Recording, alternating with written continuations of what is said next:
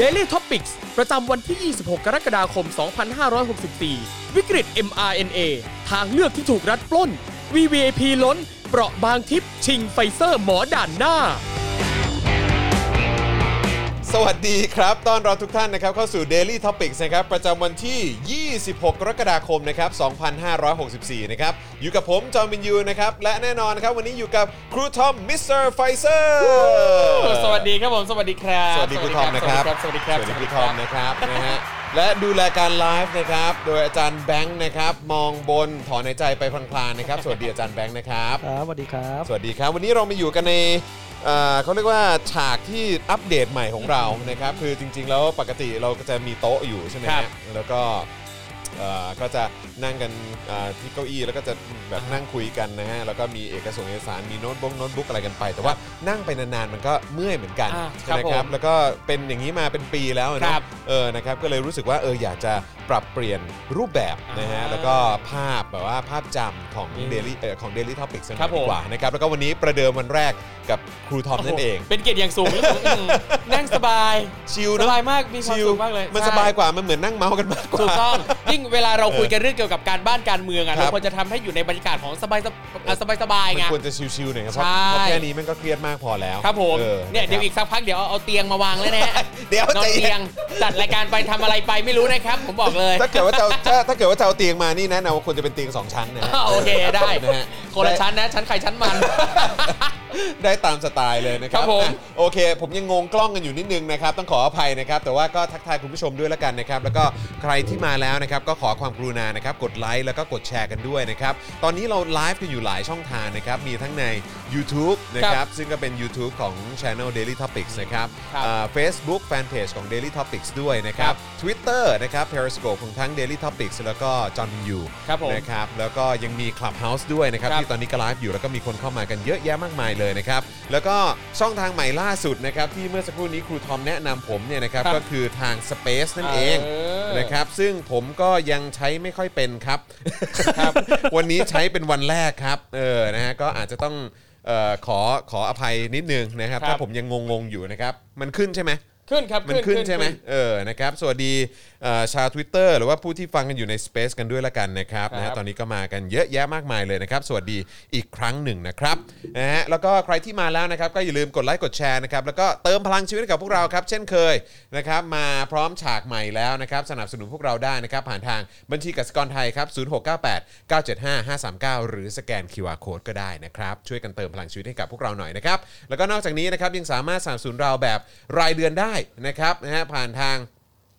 ยูทูบเมมเบอร์ชิพนั่นเองนะครับ กดปุ่มจอยหรือสมัครได้เลยนะครับ ข้างปุ่ม subscribe นั่นเองนะครับ แล้วก็ไปเลือกแพ็กเกจกันได้ และอย่าลืมกดกระดิ่งหรือว่าสั่นระฆังไว้ด้วยนะครับ จะได้เตือนทุกๆ ครั้งที่มีคลิปใหม่แม่คุณได้ติดตามกันนะครับ แล้วก็ทาง Facebook ครับ กดปุ่ม become a supporter ได้เลยที่หน้าแรกของแฟนเพจ daily topics นะครับนะฮะรวมถึงเอ่อใต้ไลฟ์นี้นะฮะข้างกล่องคอมเมนต์จะมีปุ่มดาวนะครับหรือว่าปุ่มสีเขียวอยู่ข้างๆ นั่นคือปุ่ม ซัพพอร์เตอร์นั่นเองก็กดปุ่มนั้นได้สนับสนุนเราแบบรายเดือน แล้วก็อย่างที่บอกไปมีปุ่มดาวอยู่ด้านข้าง ก็เบิร์นดาวเข้ามาได้ หรือไปช้อปปิ้งกันครับที่ Spoke Dark Store ก็ได้ด้วยนะครับ และคุณผู้ชมที่ติดตามพวกเราอยู่นะครับ ที่ต่างประเทศนะครับ ก็สามารถสนับสนุนพวกเราได้นะครับ ผ่านทางเพย์พานั่นเองนะครับหนึ่งสัปดาห์ที่ห่างหายกันไป หลายต่อหลายคนถามหาเราเยอะเหมือน กัน ครับผมเอาแน่นอน ดราม่าโคตรเยอะเลยเนาะ โอ้เยอะมาก เยอะ เยอะจนงงไปหมดอะไรนักหนาก็ไม่รู้ นี่เราเราเราเรารีแคปกันคร่าวๆด้วยนะว่ามีมีประเด็นไหนบ้างอะ อ่า เท่าเท่าที่จำได้ก็แน่นอนก็จะมีที่เหล่าคนบันเทิง ครับ โดนคดีกัน ใช่ครับ 20 คนใช่ไหม ใช่ครับ ใช่ไหม 20 ยี่สิบคน 20 คนที่โดนคดีกัน แล้วก็นำนำโดยคุณสนธิยา ใช่ ใช่ไหมแต่ว่ามันมีชื่อคุณอภิวัตขันทองด้วยนะ อ่าครับผม อยู่ในอยู่ในเอ่อชื่อคนที่แจ้งความด้วย ครับ เออนะครับซึ่งก็เป็นคนเดียวกับผม อ่าอย่างเคสน้องมิลลิเนี่ยเป็นชื่อของคุณขันทองอ่ะ อ่ะใช่ เอออั อันนั้นไงเออ ครับผม ก็เลยเห็นเอกสารออกมาก็มีชื่ออภิวัตขันทองอยู่ ครับ แต่ว่าคนที่แจ้งเนี่ยก็คือคนที่ไปเหมือนแบบให้ทางตำรวจช่วยตรวจสอบ ครับ เนี่ยใช้คำว่าตรวจส ใช่ อบ ใช่ ไหม ยังยังไม่ได้แจ้งยังไม่ได้แจ้งนะ เออ คุณ ให้ สนธิยา เออให้ให้ให้ตำรวจช่วยพิจารณา ครับ เออนะฮะพฤเอ่อพฤติการอะไรแบบนี้ใช่ไหม ใช่ ฮะเอออันนั้น โอ้ ก็ โห คือคุณสนธิยา ครับผมที่ไปออกรายการโหนกระแสของพี่หนุ่ม แล้วก็ เออ แต่วันเนี้ยผมรู้สึกว้าวซ่ามากเลยที่ ฮะ เขาอัดฉีดน้อง เออ เทนนิส อ๋อเหรอเขา คุ อา ณได้ ชี ดู พ ข่าวเปล่า ไม่ไม่ผมผมผมไม่ทราบมันเกิดอะไรขึ้น เนี่ยคือน้องน้องเทนนิสไงได้เหรียญทองมาก็แน่นอนว่าเอ้ย เท ก็ ควัน มี โด หลาย ใช่ ค ไหม น เทควั อ่าน โด ใช่ เออเอออั อัดฉีดอัดฉีด เออเออ เงินรางวัล เออเออ คุณสนธยาก็อัดฉีด เท่าไหร่ หลังจากอ่ะให้ทาย หนึ่งแสนบาท สามพัน อ๋ออ๋อเหรอฮะ อ๋อครับผมโอเค สา ก็ มพัน ก็มันมันก็เป็นช่วงนี่ไงช่วงโค ใช่ วิดไง ใช่ ช่วง ไม่ โควิด นี่ผมกำลังคิดว่า เอ๊ะ เออ หรือว่า 3,000 นี่คือที่ได้เป็นค่าน้ำมันมาจากรายการโหนกระแส ที่ไปเรียกร้องอ่ะ เดี๋ยวเดี๋ยวเดี๋ยว เออ อันนี้เรื่องจริงเหรอเนี่ย ผมเรื่องหมายถึงเรื่องจริงคืออันไหน สามพันบาทเนี่ย สามพันบาทนี่จริง ออกข่าวมาว่าอัดฉีดสามพันเลย เออแต่แต่ผมผมก็ได้ข่าวมาเหมือนกันว่าก็คือเห็นเขาเห็นเขาโวยกับทางรายการโหนกระแสเหมือนกันคว่ารับ เออทำไมถึงทำไมถึง ไม่มีค่าน้ำมัน ไม่มี ใดๆ ค่าน้ำมัน ให้ ให้ แต่เหมือนเหมือนเข้าใจว่าทางทางเอ่อรายการโหนกระแสหรือหรือผมไม่แน่ใจมีมีใครออกมาชี้แจงหรือเป พี่ ล่า หนุ่ม ว่า พี่หนุ่มออกมา ใช่ไหม ชี้แจง พี่หนุ่ม ครับ บอกคือถ้าเป็นว่าเป็นสายนักการเมืองอะไรอย่าง อ๋ เงี้ย อ เขาคือเขาเขาไม่ คือพี่หนุ่มบอกมีว่า ค่ารถให้ ก่อน หรืเปล่า ก่อนหน้านี้เนี่ย เออ เคยเอ่อเวลาติดต่อนักการเมืองมา แล้วก็มีค่าน้ำมันให้อะไรเงี้ยแล้วก็แต่ละท่านน่ะไม่มีใครรับเลย เออ เขาเอ่อส่งคืนมาบางก็บอกว่าอ่าให้ไปช่วยคนนั่นนี่นู่นต่างๆนานาเอ่อพี่หนุ่มก็เลยใช้คำทำนองว่าแบบเออก็เลยคิดว่าคุณสนธิยาเนี่ยก็คือจะเหมือนกับนัก ก็ท การรง เมือง เดียวกัน ท่านอื่น เออ ก็เลยไม่ได้ให้แล้วก็ อ๋อ พี่หนุ่มก็แบบเออขอโทษด้วยที่ไม่ได้ถามก่อนนั่นนี่นู่นอะไรอย่างงี้ เออเออเออเออ เออ ผมก็เคยเจอประมาณนี้เหมือนกั ครับผม ใช่ไหมอาจารย์แบงค์จำได้ฮะ เออ เออนะฮะแต่ผมผมให้ให้ให้เดาแล้วกันว่าเป็นใคร ในในในหาเรื่องปะ ในหาเรื่องด้วยเหร หา อ เรื่องคุย หาเรื่องคุย เออครับ ผม ใครวะ ผมผมเริ่มงงแล้ว อ่า เออ สำหรับคุณผู้ชมนะครับ ครับ สามารถร่วมร่วมสนุกมาได้นะครับ ร่วมร่วมเดากันเข้ามาได้ ร่วมทายเข้ามาได้ร่วมทายเข้ามาได้นะครับนะฮะโอ้หลายคนก็อุ้ยอุ้ยอุ้ยอุ้ยกันมาเลยนะครับสวัสดีคุณลิชคิงด้วยนะครับ คุณไอ o v ฟคิงคองกลับมาเป็นสีเขียวแล้วโอ้โห ครับ ผ ผม มรักคุณขอบคุณมากนะครับ สวัสดีคุณนภัสด้วยนะครับนะฮะสวัสดีทุกทท่านเลยนะครับ ก็คอมเมนต์กันเข้ามาได้นะครับอ่าเดี๋ยวอีกสักครู่หนึ่งเดี๋ยวเราจะมาดูหัวข้อข่าวกันนะครับก็มีหลายเรื่องราวที่เราจะต้องมาคุยกันหน่อยดีกว่านะครับ ครับ มีคนบอกว่าคุณอนุทินหรือเปล่าไม่ใช่ฮะไม่ใช่ฮะไม่ใช่ไม่ใช่เซตไม่ใช่เซตนักการเมืองครับ อ่า ไม่ใช่เซตนักการเมืองครับนะฮะ เป็นเป็นอาชีพอะไรครับ อะไรฮะ อาชีพอะไรครับ ไอ้เหี้ยกูโอ้โหถ้าถ้า อ่า บอกคือรู้เลยอ่ะ คนที่มาออกรายการหา เออ เรื่องนะ เออ ตัดนักการเมืองไป นี่ เออ ตัดไปได้เยอะนะครับ ตัดได้เยอะ แต่อาจารย์มันก็จะ เยอะ ก็จะครึ่งแล้วนะ เออตัดได้เยอะนะฮะ เอ๊ ตัดได้ มี เยะนะฮะ อาชีพอะไรอีกนะ เออ มาออกรายการเนี่ยนะ น่าสนน่าสน อยากรู้เหมือนกันใช่ไหมเออนะครับ ไม่ใช่พี่เล็กครับ หลายคนบอกว่าคุณนานุ่วมหรือเปล่า ไม่ใช่ไม่ใช่ไม่ใช่เออนะค เนี่ รั ย บ การการที่มีคนไทยมาแล้วคุณบอกว่าไม่ใช่ไม่ใช่เนี่ย เดี๋ยวก็รู้กัน ใช่ เดี๋ยวก็รู้กันว่าใคร จะไม่เหลือช้อยแล้วนะ มี ฮะ คนถามว่าพี่เกลือหรือเปล่าไม่มี เออ พี่เกลือพี่เกลือนี่เขาไม่เอาเงินเลยสักบาท อื นะ มครับผม เออครับผมนะฮะอ่าธนากรก็ไม่ใช่ไงนั่นมันเซตนักการเมืองไงเออนะครับปารีนาไม่เคยสัมภาษณ์ฮะเออเคยเคยเชิญไปแล้วอยู่ดีแคนเซิลนะฮะ โตโตโตโต เออครับ โต ผ โต มนะฮะ อ้าวโอเคนะครับก็เดี๋ยวมาดูหัวข้อข่าวกันหน่อยดีกว่านะครับที่เดี๋ยวที่เดี๋ยวเราจะมาคุยกันนะครับนะฮะก็ชื่อตอนก่อนดีกว่า ขอบคุณครูทอมด้วยนะครับที่โอ้โหลงเสียงให้ก่อนเข้ารายการนะครับวิกฤต mRNA ทางเลือกที่ถูกรัฐปล้น VVIP ล้นเปราะบางทิพย์ชิงไฟเซอร์หมอดะหมอด่านหน้าโอ้โห หมอ สุดยอด ใช่ หมอด่านหน้านะครับเออแล้ววันเนี้ย อะไรครับ ก็เกิดดราม่าเว้ย อะไรอีกัน แต่ว่าแต่ว่าเออมันคือจะพูดยังไงอะคือมันอาจจะยังไม่เกิดเป็นดราม่า อ่ะครับ แต่คือแบบว่ามันเขาเรียกว่าอะไรอ่ะมันกลิ่นตุตุมา อืม คือตอนเนี้ยคืออย่างอย่างเอ่อรอบตัวผมเนี่ยหลาย ๆ คนเนี่ยก็ลงทะเบียนกันอยู่ที่จะไปฉีดวัคซีน ครับผม ใช่ไหมครับแล้วก็หลายคนก็ตั้งความหวังไว้อย่างยิ่งว่าจะได้ฉีดแอสตราเซเนกา ครับ ใช่ไหมครับ ก็หวังกันมากๆ เพราะโดยส่วนใหญ่ถ้าเลือกได้ก็ไม่อยากฉีดซ i โนแวค อ่ะครับผม นะครับ แต่ละคนก็มีเหตุผลของตัว ใช่ เองนะครับแต่เท่าที่ถามมาโดยส่วนใหญ่ก็คือบอกว่าไม่อยากจะฉีดซิโนแวค ครับ เพราะฉะนั้นก็รอแอสตราเซเนกาใช่ไหมครับ แล้วก็เอ่ออย่างที่บ้านผมเนี่ยเหล่าแม่บ้านทั้งหลาย หรือว่าเอ่อพี่เลี้ยงของเอ่อลูกๆผมเนี่ยเขาก็รอเหมือนกันก็ลงทะเบียนตามปกติเอ่อตามตามเขาเรียกว่าอะไรตามขั้นตอน ครับ ใช่ไหมฮะแต่ว่าท้ายสุดแล้วก็เหมือนมาเหมือนมีการแจ้งว่าเข็มแรกที่จะฉีดเนี่ยสรุปว่าจะเป็นซีโนแวคนะ อ๋อ เออ นะครับ แล้วก็คือเอ่อเนี่ยที่ติดต่อกันไปเนี่ยก็คือบอกว่าเอ่อเราก็ถามว่าเอาวแล้วฉีดแอสตราไม่ได้เหรอ เขาบอกหนึ่งก็คือเหมือนทางรัฐเนี่ยก็คือจะจะมาสูตรใหม่ใช่ไหมฮะ ครับ ฉีดไข้ อ่า ใช่ไหมฮะก็คือจะเป็นซีโนแวคก่อน ครับ แล้วก็ ผม เป็นแอสตราก็คือเข็มแรกต้องเป็นซีโนแวคเข็ม 2 เป็นแอสตราเข้าใจว่าอย่างนั้นนะ ครั เอบ อเท่าเท่าเท่าที่ทางเจ้าหน้าที่เขาเขาแจ้งมาเขาบอกว่าเออมีการตระเตรียมเรื่องของเอ่อวัคซีนที่จะฉีดให้กับประชาชนเนี่ยที่ ครับ มา ใช้บริการเนี่ยประมาณนี้ก็คือเซตไว้ว่าเข็มแรกจะเป็นซีโนแวคทุกคนก็เหวอกันมาก ๆ ก็คือเหล่าพี่เลี้ยงเหล่าแม่บ้านและคนรอบข้างคนที่ผมรู้จักที่เขาไปลงทะเบียนไว้แล้ว ครับ คาดหวังว่าจะได้ฉีดแอสตราเป็นอย่างน้อยเนี่ยเออเนี่ยก็คือแบบว่า ก็ก็เริ่มช่างใจกันแล้วว่ายังไงดีใช่ไหมฮะแต่ว่าไอ้ที่น่าสนใจก็คือว่าล่าสุดเนี่ยมันเพิ่งมันเพิ่งมีประเด็นว่ามีแบบการการเอาเหมือนเขาเรียกว่าอะไรอะ อะไรฮะ คือคือมีมีคนได้ได้ฉีดแอสตราเอางี้ดีกว่า อ๋อครับผม ซึ่งมันก็หายากอะ อืม ช่วงเนี้ย ครับ เออโดยที่แบบว่าเหมือนแบบเป็นคิวแบบเขาเรียกว่าอะไรอะคิวแบบเออเหมือนยกหัวอะ ครับโอเครู้เรื่อง เออ มีคิวเหลืออยู่นะครับ ผม เออ แบบว่ามาตอนนี้เลยได้ไหม อ่า มาฉีดแอสตรา ครับ ก็ไปเลยแล้วก็ได้เรียบร้อย อ่า แต่ว่าก็เป็นแบบเหมือนอารมณ์คือคือเอาตรงๆ มันก็คล้าย ๆ แบบเหมือนมีการมันรู้จักกันนะครับ ชักก็ใช้เส้นสาย ใช่อะไรประมาณเนี้ยซึ่งก็น่ากลัวนะครับ ครับผม คือตอนเนี้ยมันก็จะมีฟิลแบบเอ่อไอเหตุการณ์ประมาณแบบนี้เกิดขึ้น ซึ่งหลายคนก็กังวล คือ ครับ ไอเหตุการณ์แบบนี้ที่เกิดขึ้นก็คือว่าตอนเนี้ยเหมือนเหมือนว่าจะต้องมาเลือกกันแล้วว่าว่าว่าจะได้ฉีดตัวไหนอะ ครับผม นะครับเพราะตอนนี้หลักๆ ก็จะมีแค่เป็น s i n o v a c กับ a s t r a z ค e รับ c a ใช่ไห ค ม รับ ครับ คือพอพูดถึงเรื่องเส้นสายในการฉีดวัคซีนมันก็นึกถึงว่าหลาย ๆ ครั้ง คือในในประเทศไทยอ่ะต้องต้องใช้เส้นสายอ่ะไม่ว่าจะเป็นอย่างไปหาหมอเนี้ยเราจะเจอบ่อยมากเลยเวลามีคนป่วยปั๊บแล้วจะมีคนมาโพสต์ถามว่าเนี่ยใครมีญาติเป็นหมอเป็นอาจารย์อยู่โรงพยาบาลนั่นโรงพยาบาลนี่บ้างขอให้ช่วยหาเตียงให้หน่อย ซึ่งอย่างอันเนี้ยมันคือเอ้านั่นแปลว่าการที่คนไข้จะได้เตียงเนี่ยมันไม่ได้ขึ้นอยู่กับอ่าความรุนแรงของอาการของโรคหรอกแต่ขึ้นอยู่กับว่าสนิทสนมมีคนรู้จักอยู่ในนั้นหรือเปล่า แล้วอย่าง ซึ่งซึ่ง ครับ พวกเนี้ยมันมันก็คือมันเป็นสิ่งที่เราได้ยินมาเสมอมานะค ครั รับบ นะแต่ว่าก็หลายๆ ครั้งก็อาจจะไม่ได้ออกมาเป็นข่าวหรือเป็นอะไรก็ตาม แต่ว่าอย่างไอเหตุการณ์แบบการหาเตียง ครับ ให้กับผู้ที่ป่วยโควิด แบบรุนแรงเนี่ย ครับ ก็เรื่องแบบนี้ก็เป็นเรื่องที่ที่น่าเห็นใจ ใช่ มากๆ เพราะว่าคือตอนนี้เนี่ยมันไม่มันไม่ใช่แค่คนคนไม่มีเงินอย่างเดียว ครับ นะคนยากจนหรือว่าคน ใช่ ที่แบบว่าเอ่อคนตกงานหรืออะไรแบบนี้เท่านั้นที่ ครับ ที่ที่ลำบากในการหา ครับ เตียงอ่ะคือคนมีตังค์อ่ะ ใช่ เอาเป็นว่าเศรษฐีไม่ยัง ครั หา บผม เตียงลำบากเลยต ใช่ อนเนี้ย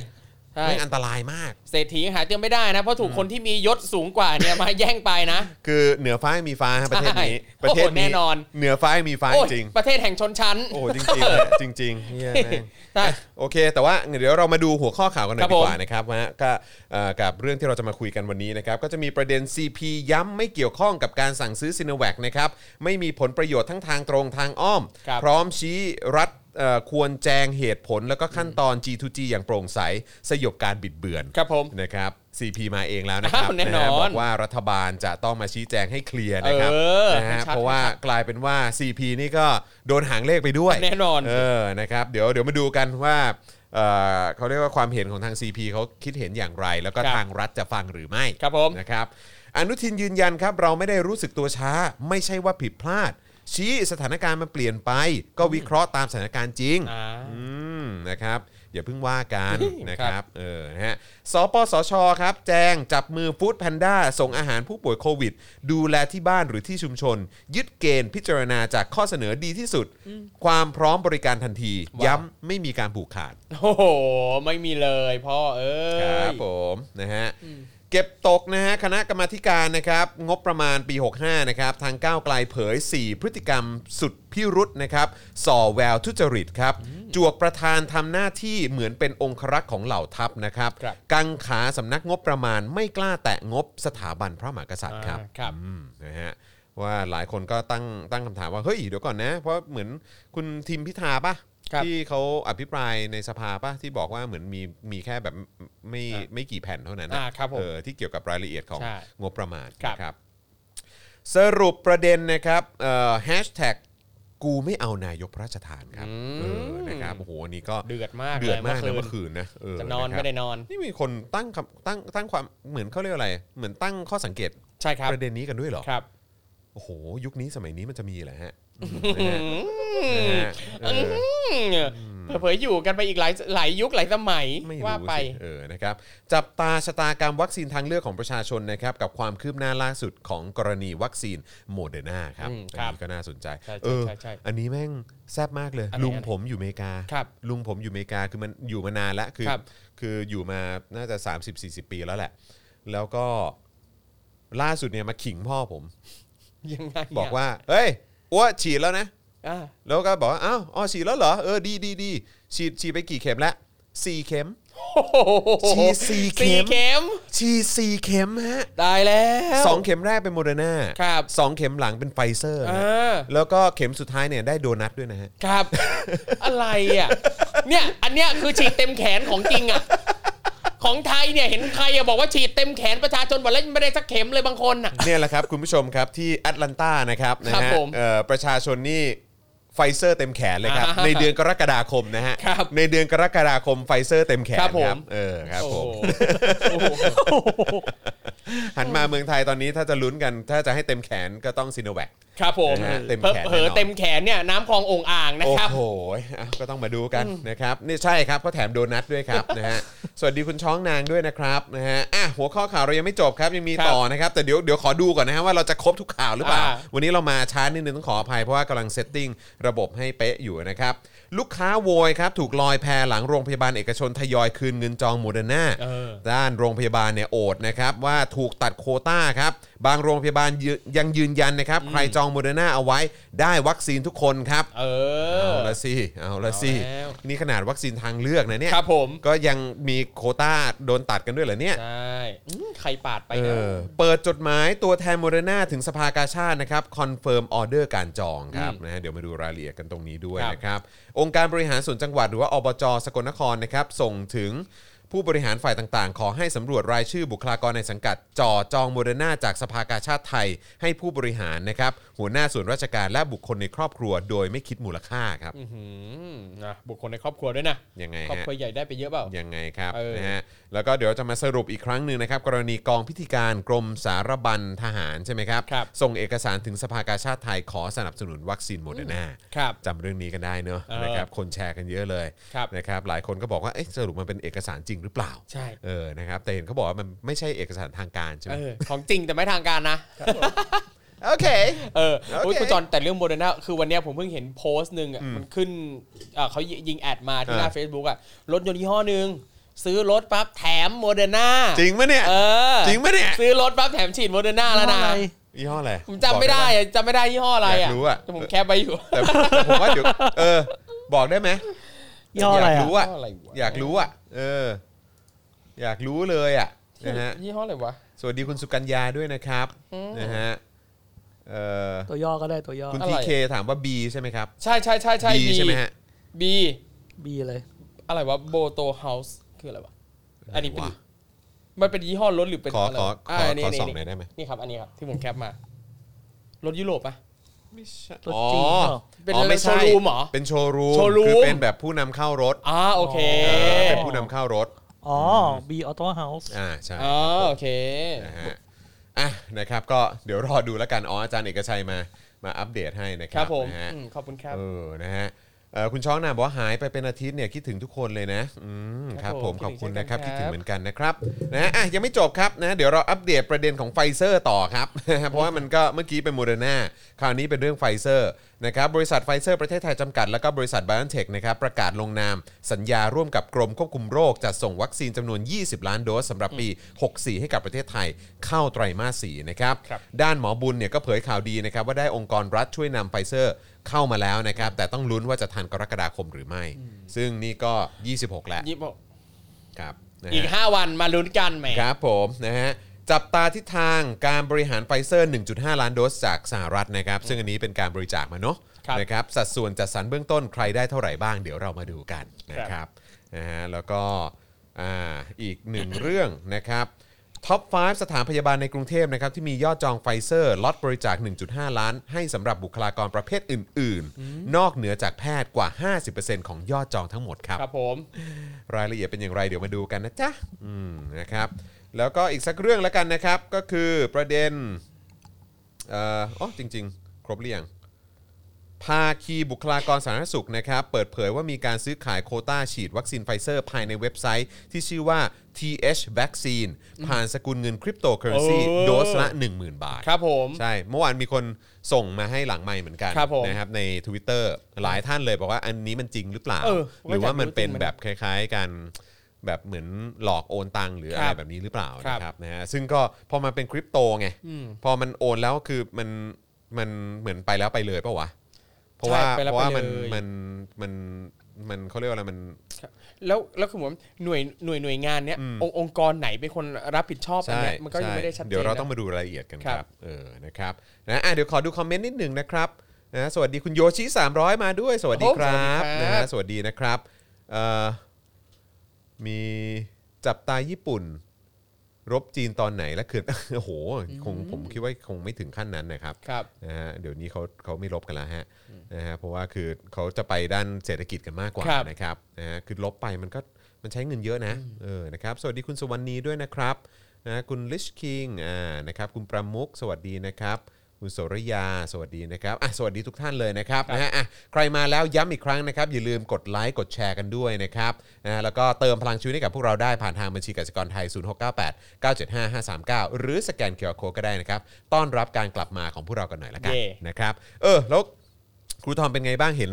มีไปทำเขาเรียกว่าอะไรนะเอ่อ ทำอะไรครับ เปิดหมวกใช่ไหม ใช่ใช่ เออ เหมือนกันเหมือนกันแล้วก็ เออ ไปเหมือนกัน ผมก็แต่ผมถ่ายที่นี่ไงผมถ่าย อ๋อ ผมถ่ายเป็นคลิปไว้เออ ผมก็ แว ถ่ายเป็น แวก็ คลิป เอ้าเหรอ ผมนึกว่าคุณแบบทำเป็นแบบเขาเรียกว่าอะไรเป็นคล้ายๆเป็นไลฟ์สตรีมหรืออะไรอย่างงี้สิ ไม่ไม่ผมก็ถ่ายแล้วก็ทำเป็น อ้าหรอ คลิปส่งไป ไม่ เหมือ ผม นกัน เห็นคุณมีโปรดักชันแบบ อ้าว เ ผมก็ต้อง จริ ล จั ง เลย ทุนนิดนึง ใช่ก็คือ เออ ก็คือหมายความว่าแต่ว่าอันนั้นเป็นอัดไว้ อัดอัด ไม่ได้ อัดไว้ ป็ เหมือนกัน ไลฟ์ อัดไว้เหมือนกันครับ โ เหมือนกันแต่อย่างอันนั้นอ่ะผมไปถ่ายที่ออฟฟิศของน้องๆทรีแมนดาว อ๋อ คือมีอุปกรณ์มีฉาก ทุกอย่าง แล้วก็ ครบทุกอย่าง ใช่ ครบ แล้วก็น้องๆทรีแมนดาวแหละเป็นทีมงานเบื้องหลัง เป็นคน จั ถ่า ด ยให้ ฉากให้ เออ ถ่ายให้จัด เออ แสงจัดไฟให้ เออเออแล้วเป็น ทำกันไงเอ บ้าง งกระแสตอบรับของ เอ้ยผม เปิดหมวกเป็นไงบ้าง ดีนะครับดีนะครับ เออ รู้สึก เออ ว่าเออเป็นอีกหนึ่งโปรเจกต์ที่ดีมากเลย เออ คือที่อย่างหนึ่งที่ผมชอบมากคือ เราได้เจอ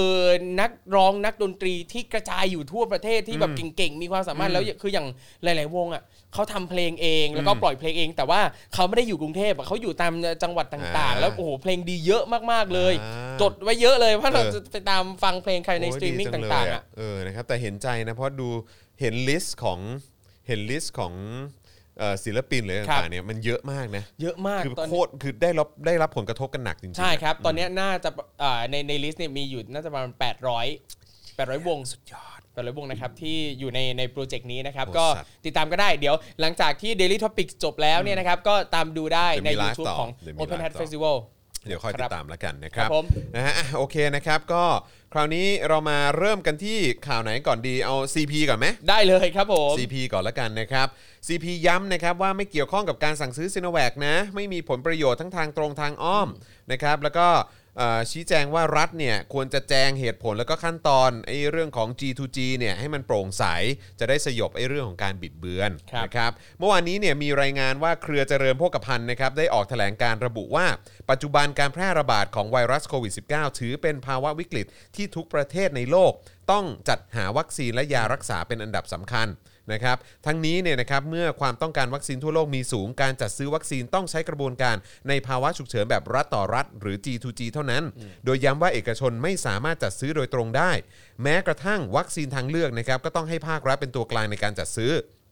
ดังนั้น ภาครัฐถือว่าเป็นแกนหลักในการจัดหาและบริหารวัคซีนที่คล่องตัวและโปร่งใส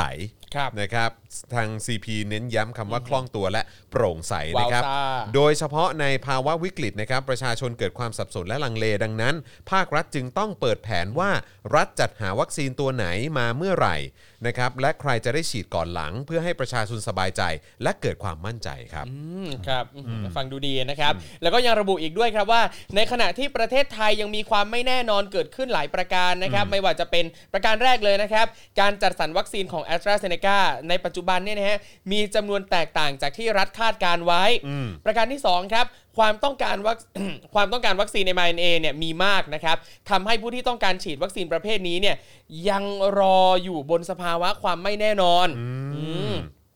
โอ้โห โอ้ยตาย คือแอสตราเนี่ยตอนแรกบอกมาว่าจะเท่านี้ เอาเข้าจริงมีแค่เท่านี้ แล้วคนที่รอไฟเซอร์หมดนั้นนะก็อื้อหือยังอีกเยอะเลยนะครับ แล้วก็อีกประการสุดท้ายครับ ก็คือการสั่งซื้อวัคซีนซีโนแวคเพิ่มเติมจากประเทศจีนครับ ซึ่งทำให้ประชาชนบางส่วนเกิดความไม่สบายใจว่ามีผลประโยชน์ทับซ้อนหรือเปล่า และประเด็นเหล่านี้เนี่ยนะครับ รัฐก็ควรชี้แจงให้ชัดเจนโปร่งใส ครับนะฮะก็คือทาง CP นี่ก็จี้มานะครับ ครับ จี้ทางรัฐบาลว่าพวกคุณต้องโปร่งใสนะ เออ ต้องเปิดเผยทุกขั้นตอนนะ ใช่ นะครับ อืม เพราะว่าประชาชนไม่สบายใจ CP เน้นย้ำตรงจุดนี้นะครับว่ารัฐต้องนะฮะต้องมีความโปร่งใส ซึ่งผมเชื่อว่า CP ก็น่าจะเป็นอีกหนึ่งเอ่อเขาเรียกว่าอะไรกลุ่ม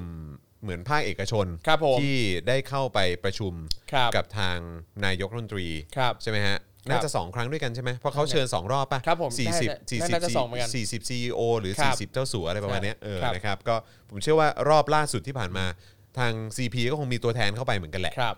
นะครับเพราะฉะนั้นก็ทางเขาก็เน้นย้ำเรื่องของความโปร่งใสมากๆ ก็หวังนะครับนะฮะว่าทางเอ่อรัฐบาลนำโดยประยุทธ์จันทร์โอชา เออ จะรับฟังคำแนะนำนี้ นี่ นะครับ นะก็ต้องฟังอ่ะซีพีนะ ใช่ ฟัง นะครั บ้าง ซึ่งที่ผ่านมาเนี่ยนะครับ CP ก็ได้แถลงการไปแล้วหลายครั้งนะครับ ครับ ยืนยันนะครับว่าไม่มีส่วนเกี่ยวข้องกับการนำเข้าวัคซีนซิโนแวคนะครับของรัฐบาลนะ ครับ แต่เมื่อยังคงมีกระแสบิดเบือนสร้างความเข้าใจผิดนะฮะทำให้ CP ต้องออกมายืนยันอีกครั้งว่าการจัดหาวัคซีนดังกล่าวเนี่ยเป็นไปใต้เอ่อเป็นไปภายใต้การพิจารณาของรัฐบาล และเป็นการดำเนินการแบบรัฐต่อรัฐ โดยเครือ CP ไม่มีส่วนเกี่ยวข้อง และไม่มีผลประโยชน์ใด ๆ ทั้งทางตรงและทางอ้อมนะฮะ เออ เพราะฉะนั้นที่บอกว่าทางทางจะทางตรงหรือทางอ้อมเนี่ย CP ไม่มีผลประโยชน์เกี่ยวข้องใดๆทั้งสิ้น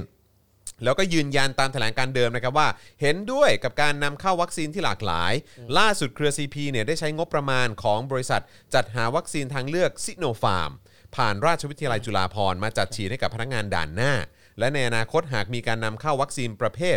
mRNA เข้ามาในประเทศไทย CP ก็พร้อมจัดซื้อ วัคซีนประเภท mRNA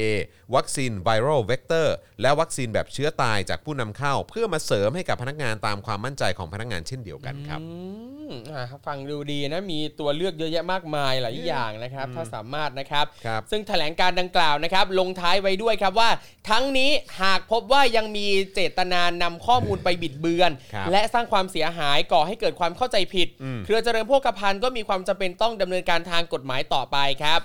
ทั้งนี้นะฮะมีรายงานข่าวว่านางเอ่อนายหยินเว่ยตงนะครับ CEO s i n o v a c นะครับเคยตอบคำถามของสำนักข่าว Bloomberg ที่ถามว่า s i n o v a c เป็นวัคซีนของเจ้าสัวประเทศไทยจริงหรือไม่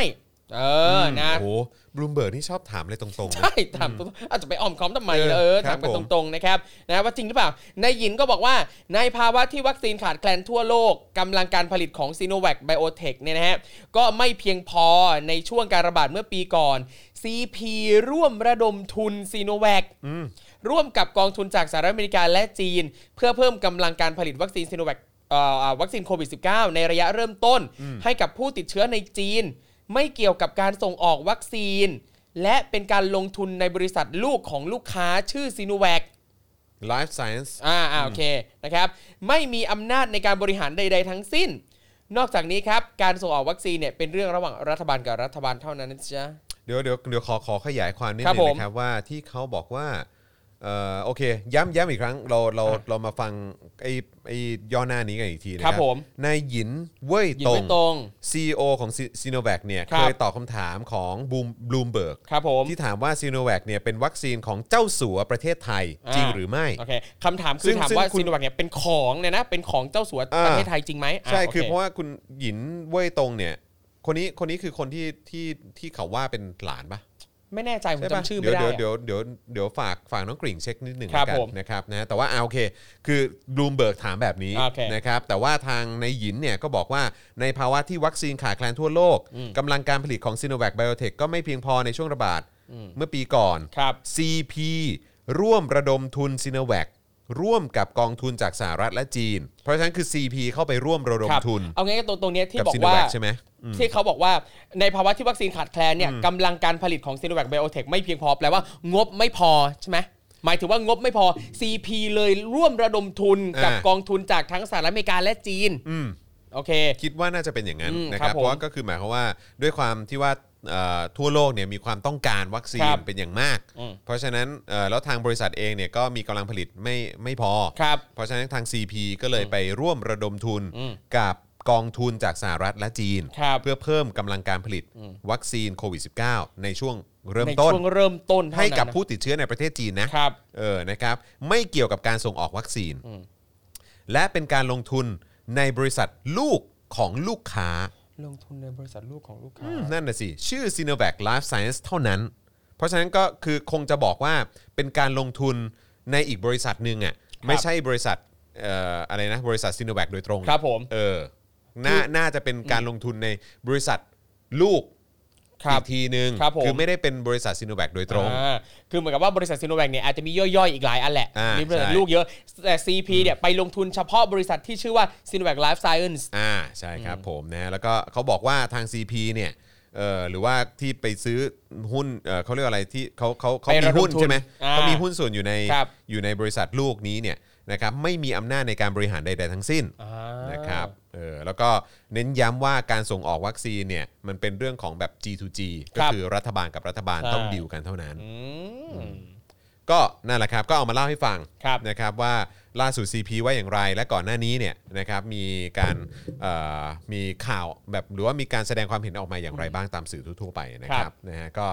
เอ่อต้องแล้วแต่คุณผู้ชมแล้วแหละนะครับว่ามีความคิดเห็นยังไงนะครับ ใช่นะเชื่อคุณหยินเว่ยตง ครับผม มันได้แค่ไหนยังไง เชื่อใครแค่ไหนยังไงนะครับ เออ แชร์กันได้นะค ใช่ รับ ครับนะฮะคุณอะไรฮะคุณทีเคบอกว่าแล้วมันไม่ได้ประโยชน์ทางอ้อมยังไง ก็คือเขาบอกเขาไม่ได้ครับ ใช่ เออนะครับเขาบอกว่าเขาไม่เกี่ยวกัน โอเค นะครับเขา ซึ่ง แค่ไประดมทุนเฉ ครับ ย ซึ่งอย่างอันเนี้ยอ่าถ้าถ้าเราวิเคราะห์จากย่อหน้าเนี้ยก็หมายถึงว่า CP เองเนี่ยคือผลอ่าผลประโยชน์ที่เขาจะได้ก็คือกำไร อืม จากการขายอ่าวัคซีนซีโนแวค ๆอืม ตรงนี้เท่านั้น ใช่ไหม ยังไงนะฮะงง ไม่หมายถึงว่าคือ ที่คนสงสัยเหรอ ไม่ไม่ไม่คือผมกำลังมองว่าจากจากย่อหน้าเนี้ยมันแสดงให้เห็นว่า CP การที่ CP ไปลงทุนก็คือ CP แค่ได้กำไรจากตรงนั้น อืม จากการการที่ผลิตแล้วก็ขายวัคซีนนั้นไป ไม่ได้มีส่วนใด ๆ กับการซื้อขายต่างประเทศ ไม่น่าไม่น่าใช่นะ ผมเข้าใจว่าไอ้สิ่งที่เขาอธิบายเนี่ยก็คือว่า CP ไม่ได้มีส่วนเกี่ยวข้องกับการขายวัคซีนตัวเนี้ย อ่า เออแต่คือเขาก็โอเคเขาก็มีการลงทุน ลงทุน ตามบริษัทต่าง ครั ๆ บ เยอะแยะมากมายแหละ ครับ อันนี้ก็เป็นอีกบริษัทหนึ่งที่ก็ลงทุนไว้ แต่ว่าก็ถือหุ้น ถ้าจำไม่ผิดตอนนั้นเห็นเขาบอกว่าถือหุ้นไว้นิดเดียวนี่ านิดดียว เท่าไหร่นะ 15%หรือประมาณนั้นมั้ง เอ ครับ อ แล้วเขาก็เลยบอกว่า เออแบบ เพราะฉะนั้นคือเขาไม่ได้ได้ได้ประโยชน์อะไรตรงจุดนั้น ครับ เออ อะไรอย่างเงี้ย เพราะฉะนั้นเลิกบิดเบือนกันได้แล้ว ครับ โอเคครับ แบบนี้นะครับอืมนะฮะอ่ะโอเค อัปเดตมาแล้วนะครับ หยินเว่ยตงนะครับ เป็นประธานบริษัทซิโนแวคไบโอเทคนะครับ ส่วนคนที่เราเคยกล่าวถึงคือเอริกเซีย เอริกเซีย นะครับ เจ้าของซิโนไบโอฟาร์มาซูติคอล โอเค โอเค อ๋อ คนนั้นเป็นผู้ถือหุ้นใหญ่ของซิโนแวคนะครับ ครับ ซึ่งมีศักดิ์เป็นหลานนะครับของเจ้าสัวธนินเจยรวนนท์ ครับ นะขอบคุณน้องกริ่งด้วยนะครับ นะฮะอ่ะโอเคซีโนแวคก็น่าจะจบไปเนาะนะครับไม่ได้เกี่ยวข้องกับ CP ใดๆทั้งสิ้นนะครับนะฮะแล้วก็ไม่ได้เกี่ยวข้องเรื่องของผลประโยชน์ทั้งทางตรงแล้วก็ทางอ้อมนะครับ ครับ นะฮะคราวนี้มาที่เอ่อคุณอนุทินบ้างดีกว่านะครับ ยังไง นะฮะ สิ คุณอนุทินยืนยันครับ เราไม่ได้รู้สึกตัวช้าครับ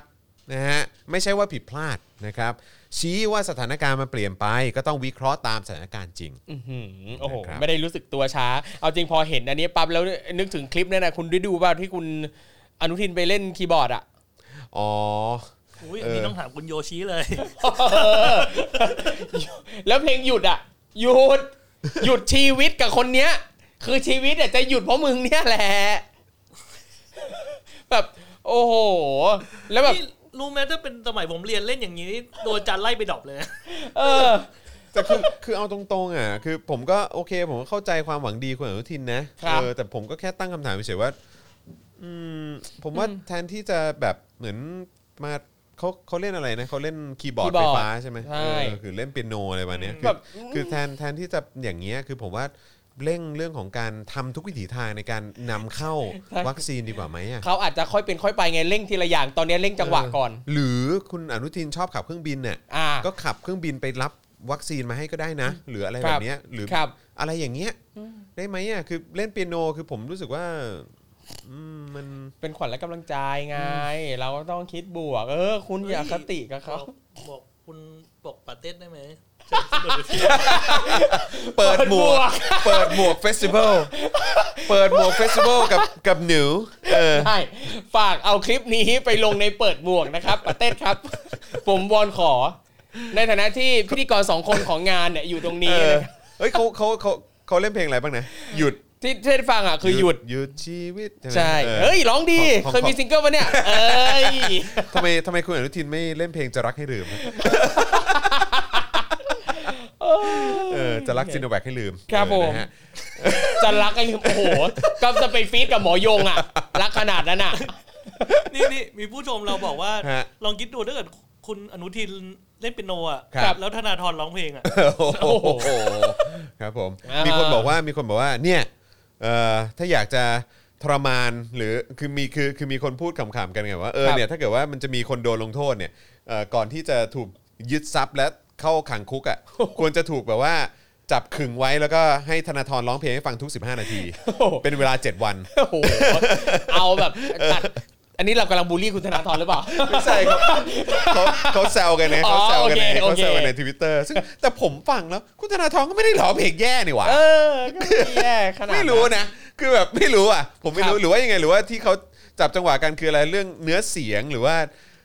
ผม หรือว่า ไม่ อะไร รู้ เรื่องเรื่องอะไรวะ คือ ผมผมไม่รู้ผมผมก็ไม่ใช่คนร้องเพลงดี ผมไม่ เออ เคยมีซิงเกิลแบบ กู คุณอะ ว่าแล้วกูว่าแล้วพลาด เฮ้ย คุณไม่เคยมีซิงเกิลเหรอ อ่ะมีมีไปฟิตนิดหน่อย ก็มีอะ ก็มีก็มี เพราะฉะนั้นก็ถือว่ามีแหละ โอเค นะฮะ คุณพิสูจน์บอกว่าใจร้ายจังวะ อันนี้ อันนี้คือ คือ คือเรื่องอะไรฮะ เรื่อง เรื่องคุณ เรื่ ธ อง นาธรห คุ รือ ณ เปล่า บูลลี่ธนาธร เออ น่ะ นะครับ มีคนถามว่าคุณจอนไม่ร้อนตักเหรอครับ เอาโน้ตบุ๊กวางบนตัก คือตอนนี้ยังนะฮะ เออ แต่ว่าเดี๋ยว เดี๋ยว เดี๋ยวต่อไปคงจะมีโต๊ะฮะ หรือ ค ไม่ รับ ผมอาจจะใช้เป็น เปลี่ยนเป็นแบบว่า เออ แบบตั้งไว้ตรงนี้แทนนะครับ ครับผม นะฮะแต่ว่าวันนี้พอดี ลอง ลองดูก่อน ขอลองดูก่อนนะค ครั รับ บ นะฮะอ่ะเมื่อวานนี้เนี่ยนะครับมีรายงานว่าคุณอนุทินชาญวิรกูลนะครับรองนายกรัฐมนตรีและรัฐมนตรีว่าการกระทรวงสาธารเอ่อกระทรวงสาธารณสุขนะครับให้สัมภาษณ์เกี่ยวกับกรณีการเปิดเผยตัวเลขการจัดส่งวัคซีนภายใต้โครงการโควัคครับในปี 64 นะครับซึ่งในวันนั้นผู้สื่อข่าวได้ถามถึงเหตุผลที่ไทยจะเข้าร่วมโควัคในปี 65 ด้วย จึงถามว่าเรารู้สึกตัวช้าไปหรือไม่ หรือตัดสินใจพลาดหรือไม่ครับ ทางด้านนายอนุทินก็บอกว่า วันนี้มีข้อมูลประจักษ์แล้วว่า เออ แม้แต่บางประเทศที่มีการจองจำนวนมาก หรือมีจำนวนประชากรมหาศาล ก็ไม่ได้แปลว่าได้รับการจัดสรรวัคซีนจำนวนมาก หากไทยจองด้วยก็ไม่ได้ยืนยันว่าเราจะได้มาก อาจจะได้รับ 1-2 ล้านโดส แต่อย่างที่เห็นแล้วว่าแผนจัดหาวัคซีนหลักของเรา ก็หาได้ถึง 27 ล้านโดสแล้ว ยังภูมิใจมาก นะฮะ อืม ทั้งนี้เนี่ยนะครับวัคซีนก็ยังเป็นสินค้าที่ทุกประเทศต้องการอยู่ ครับ เราต้องอยู่กับโควิด -19 อีกระยะหนึ่ง ยิ่งมีสายพันธุ์ใหม่ เรายิ่งต้องติดต่อตรงกับผู้ผลิต เพื่อให้ได้วัคซีนรุ่นใหม่ๆ ที่เขาสามารถจัดสรรให้เราได้โดยตรง อื้อหือพูดดีมากเลยแล้วได้ติดต่ออะไรแค่ไหนยังไงนะครับ และทีเนี้ยคุณอนุทินยังระบุอีกว่า เราไม่ได้รู้สึกตัวช้า เราติดต่อกับโควัคมาอย่างต่อเนื่อง ครับ มีคณะทำงานที่ตั้งขึ้นมาเพื่อพิจารณาในเรื่องนี้โดยเฉพาะ และทุกวันนี้เราก็ยังติดต่อระหว่างกันอยู่ ไม่ใช่ว่าผิดพลาดเพราะเราตัดสินใจไม่จองวัคซีนโควัคและที่เราจะพิจารณาเข้าร่วมโคเอ่อเข้าร่วมโควัคในปีหน้า เพราะสถานการณ์เปลี่ยนไป เราก็วิเคราะห์ตามสถานการณ์จริง โดยการที่ผู้ผลิตได้ส่งมอบวัคซีนให้แก่ประเทศรายได้สูง ที่จองไว้จนเกินพอในปีนี้ และเริ่มมีการบริจาคออกมา เราก็ดูสถานการณ์ในปี 2565 วิเคราะห์แล้วว่าหลังจากที่บริษัทผู้ผลิตวัคซีน ส่งวัคซีนให้กับประเทศรายได้สูงจนเกินพอเนี่ย ต่อไปนะครับก็คาดว่าจะมีวัคซีนเข้ามาเพื่อจัดสรรให้แต่ละประเทศได้มากขึ้น อืม ไม่ใช่ว่าผิดพลาดเพราะเราตัดสินใจไม่จองวัคซีนโควัคและที่เราพิจารณาเข้าร่วมโควัคในปีหน้า เพราะสถานการณ์เปลี่ยนไปเราก็วิเคราะห์ตามสถานการณ์จริง เออ คือ เขาวิเคราะห์มาล่วงหน้าแล้วว่า ปีที่แล้วกับปีนี้เนี่ยสถานการณ์มันยังโอเค อยู่ไงเราไม่จำเป็นต้องร่วมก็ได้ อันนี้คือวิเคราะห์แล้วนะฮะ ใช่วิเคราะห์แล้ววิเคราะห์แล้ว อันนี้อวิเคราะห์แล้ว เพราะฉะนั้นคือผมคิดว่ามันต้องมีคนรับผิดชอบกับการ ครั วิ บ เคราะห์นี้นะครับ คุณอนุทินครับ ใช่ อันนี้ซีเรียสนะฮะ อืม คือมันมันไม่ได้เป็นไปตามที่วิเคราะห์ไง ครับ ใช่ไหมฮะ กับการที่เออเซตไปว่าเออโอเคมีแอสตราเซเนกาแล้วต่อมาก็เสริมด้วยซีโนแวคแล้วกลายเป็นว่าไอ้ที่วิเคราะห์สถานการณ์ไว้อะเออมันไม่ได้เป็นไปตามนั้นตอนนี้ต้องการตัว m อ n a ครับ หนักมาก อืม และแม้ว่าจะมีคนท้วง มีคนทัก มีคนเตือน มีคนมีคนให้คำแนะนำแล้ว ครับ ก็ยังยืนยันว่าแบบที่วางไว้อะโอเคแล้ว อืม แล้วตอนนี้ก็มันก็เป็นข้อมูลประจักษ์ ครับ อย่างที่คุณอนุทินบอกก็คือว่า เฮ้ยมันน่าจะมีการวิเคราะห์ผิดนะ อืม มันควรจะมีใครรับผิดชอบไหมอืมคุณอนุทินบอกได้ไหมว่าใครควรจะเป็นคนรับผิดชอบ ก็ไม่ต้องมีใครรับผิดชอบก็ได้ เพราะอย่างน้อย วิเคราะห์แล้วว่าปีหน้าเนี่ยไงปีหน้าเนี่ยดูสถานการณ์ปีหน้าแล้วเดี๋ยวปีหน้ามาแน่นอนไงโควิดไง ไม่แล้วตลกตรงไหนหรือเปล่าคุณ ค ท รับ อม เพราะว่าคือเขาบอกว่าปีหน้าเนี่ยวิเคราะห์ดูแล้วเนี่ย เออ เข้าใจป่ะ แล้วปีที่แล้ววิเคราะห์ไว้ยังไง เออ แล้วปีนี้เป็นอย่างที่วิเคราะห์ไว้ไหม นี่ไงเบาๆเบาๆ ใช่ไง เบาๆ คือแบบ what the fuck อะเข้าใจป่ะ เออ คือแบบบอกว่าก็ปีก่อนวิเคราะห์ไว้โอเคมันออกมาอีก ครับ อย่างอ่ะโอเค แต่ว่าตอนนี้เรามาวิเคราะห์ตามสถานการณ์จริงแล้วกัน แล้วปีหน้าเป็นยังไงวิเคราะห์ไปแล้ว คิดว่าเป็นอย่างนี้ ใช่ ไอ้เราก็จะมีความรู้สึกว่า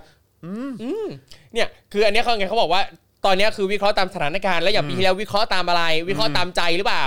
ผู้เชี่ยวชาญด้านสถิติที่ซีกับทางรัฐบาลใครอะอานนท์น่ะ เออ อะไรอย่างเงี้ย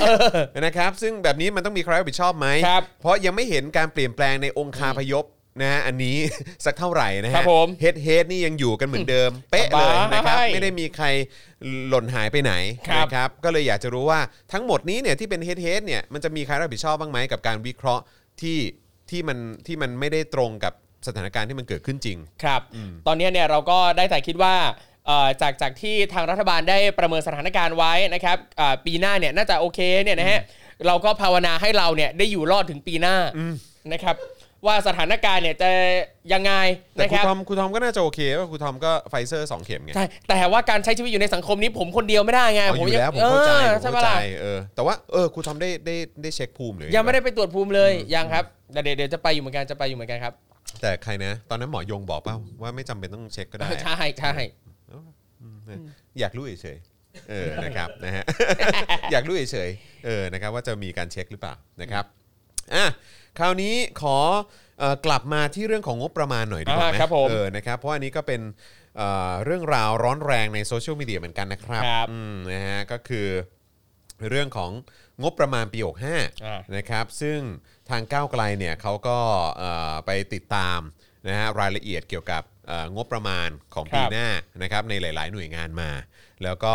มีความกังวล ครับ ในหลาย ๆ จุด อ่า นะครับ ก็เลยเอามาแชร์ให้สาธารณะฟังนะค ครั รับ บผม แล้วก็ลองดูซิว่าสาธารณะ หรือว่าประชาชนเจ้าของเงินภาษีที่ถูกเอาเงินไปใช้เนี่ยรู้สึกอย่างไร ได้ละ นะครับอ่ะลองฟังกันดูดีกว่านะครั ครับ บผม ว่าเขาไปเจออะไรมาบ้าง และคุณผู้ชมในฐานะเจ้าของเงินภาษี รู้สึกว่าเฮ้ยแบบพวกคุณก็เวอร์เกินไปหรือเปล่า หรือว่าไอ้ที่ตั้งข้อสังเกตมาเนี่ย ครับ เออหรือว่าที่สงสัยเนี่ยมันมีมูล เออ นะครับ นะครับเมื่อวานนี้นะครับพักก้าวไกลครับแถลงถึงปัญหาและความไม่ชอบมาพากลในการพิจารณางบประมาณปี65 โดยนายประกรณ์วุฒิอุดมพิพัฒน์สกุลนะครับระบุว่าการจัดสรรงบประมาณของรัฐบาลที่ให้กับหน่วยงานราชการต่างๆเนี่ยมีความล้มเหลว และไม่สอดคล้องกับสถานการณ์ในปัจจุบันที่ประชาชนต้องเผชิญกับความยากลำบาก แต่ยังเห็นการใช้งบประมาณอย่างฟุ่มเฟือยครับอันนี้คือใช้คำว่าใช้งบประมาณอย่างฟุ่มเฟือย ครับ นะ เออ นะครับ เช่น กระทรวงต่างประเทศ ของบจัดซื้อรถให้ทูตถึง 14 คันนะครับ ของบซื้อชุดผ้าม่าน เครื่องอุ่นจาน และการปรับปรุงสนามเทนนิสให้กับสถานทูตในสเปน ขณะที่กระทรวงวัฒนธรรม ก็ยังคงของงบเพื่อจัดงานแฟชั่นวีคในกรุงเทพ ทั้งที่กำลังอยู่ในวิกฤตโควิด -19 ครับ นอกจากนี้เนี่ยยังมีการตั้งข้อสังเกตนะครับว่ามีการใช้อำนาจทางการเมืองเข้าไปแทรกแซงการทำงานของข้าราชการกระทรวงต่างๆ เพื่อเอื้อประโยชน์ให้ฐานเสียงหรือพรรคพวกตัวเอง เช่น การจัดสรรวัคซีนให้จังหวัดบุรีรัมย์มากเป็นพิเศษด้วยหรือเปล่า ครับ นะ ผม ตรงประเด็นนี้ก็ถูกตั้งข้อสังเกตขึ้นมา ครับ โดยนายประกรณ์วุฒินะครับยังกล่าวถึงการทำงานของกรรมาธิการฝั่งรัฐบาล ว่ามีการปิดกั้นไม่ให้พูดในบางประเด็น โดยเฉพาะประเด็นเรื่องกองทัพ และงบที่เกี่ยวข้องกับสถาบันพระมหากษัตริย์ โดยเฉพาะประธานในที่ประชุมที่ทำหน้าที่เหมือนเป็นองครักษ์ของเหล่าทัพต่างๆ ขณะที่นายจิรัตน์ทองสุวรรณครับในฐานะอนุกรรมาธิการงบประมาณได้ตั้งข้อสังเกตเช่นเดียวกันครับว่า การพิจารณางบประมาณในชั้นอนุกรรมาธิการ พบความไม่โปร่งใสหลายประการ นี่ไม่โปร่งใสหลายประการนะฮะ ครับ เช่น ราคาจัดซื้อจัดจ้างที่หน่วยงานเสนอมา ส่วนใหญ่แพงกว่าท้องตลาดมาก บางรายการแพงกว่าถึง 3-4 เท่า โอ้ นะ สุดยอด ส่วนใบเสนอราคาที่นำมาแสดงจำนวนมากเนี่ยก็เป็นใบเสนอราคาที่ไม่น่าเชื่อถือ ซึ่งสิ่งเหล่านี้ไม่ควรเกิดขึ้นเนาะ ครับ ในในคือเอกสารคือเหล่านี้มันต้องทางราชการอ่ะ ครับ มันต้องชัดเจนมันต้องเคลียร์สิ เพราะคุณต้องเอาเงินไปดีแคลร์ให้กับประชาชนดูไงว่าคุณใช้อะไรไปบ้างอะแล้วนี่คือคือกลายเป็นว่าส่วนใบใบเสนอราคาที่นำมาแสดงจำนวนมากเป็นใบเสนอราคาที่ไม่น่าเชื่อถือ ครับ และบางรายการเนี่ยก็แพงกว่าเขาเรียกว่าอะไร บางรายการแพงกว่าถึง 3-4 เท่า ครับ ราคาจัดซื้อจัดจ้างที่หน่วยงานเสนอมาส่วนใหญ่แพงกว่าท้องตลาดมาก ครับผมโอ้โหล่าสุดผมไปอ่านหนังสือเล่มหนึ่งครับ ชื่อหนังสือว่าไม่สู้ก็อยู่อย่างครูนะครับ เขียนโดยคุณครูท่านหนึ่งเป็นครูในระบบนี่แหละที่เขาก็เอ่อทำเอ่อเขาสอนหนังสือในโรงเรียนด้วย แล้วเขาก็ปฏิบัติหน้าที่อื่นเขาเอ่อเคยเป็นครูที่ดูแลเรื่องตรวจพัสดุต่างๆอ่ะเวลามีของเข้ามาเงี้ย อ่ะครับ แล้วคืนครูครูคนนี้ก็แบบรู้ข้อมูลทุกอย่างว่าของราคาตามท้องตลาดเท่าไหร่ แต่เขาอยู่ในฐานะที่ต้องเซ็นรับของที่จากทางการ เชี่ย ส่งมาให้แล้วคือเขารู้เลยว่าราคาเนี่ยแพงกว่าตามท้องตลาดประมาณนี้เลย3 4เท่าแล้วเขาเขียนเล่าในเล่มนี้ และสิ่งที่เขาทำคือแล้วกูไม่เซ็น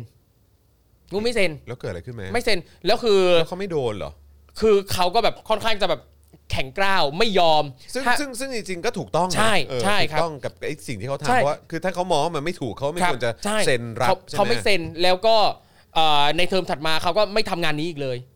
ใครอยากทำทำไปคือเขาพยายามจะต่อสู้เท่าที่เขาจะทำได้แล้ว แล้วก็คือเขาคุยกับรองผอคุยกับผอว่าเออเขาไม่โอเคกับการทำแบบนี้ เพราะว่าคือมันเหมือนกับการที่เขาปฏิบัติหน้าที่โดยทุจริตเหมือนกันเป็นส่วนหนึ่งของกระบวนการทุจริตนี้ เขาก็ แล้ว ไม่สบายใจ ใช่ ไหมล่ะ คือมันทั้งรู้สึกไม่ดีกับตัวเอง แล้วก็เขารู้ว่าการทำแบบเนี้ยมันผิดกฎหมายด้วย อืม นั่นแหละครับ มันมันมันคือทำไมต้องกลายเป็นคน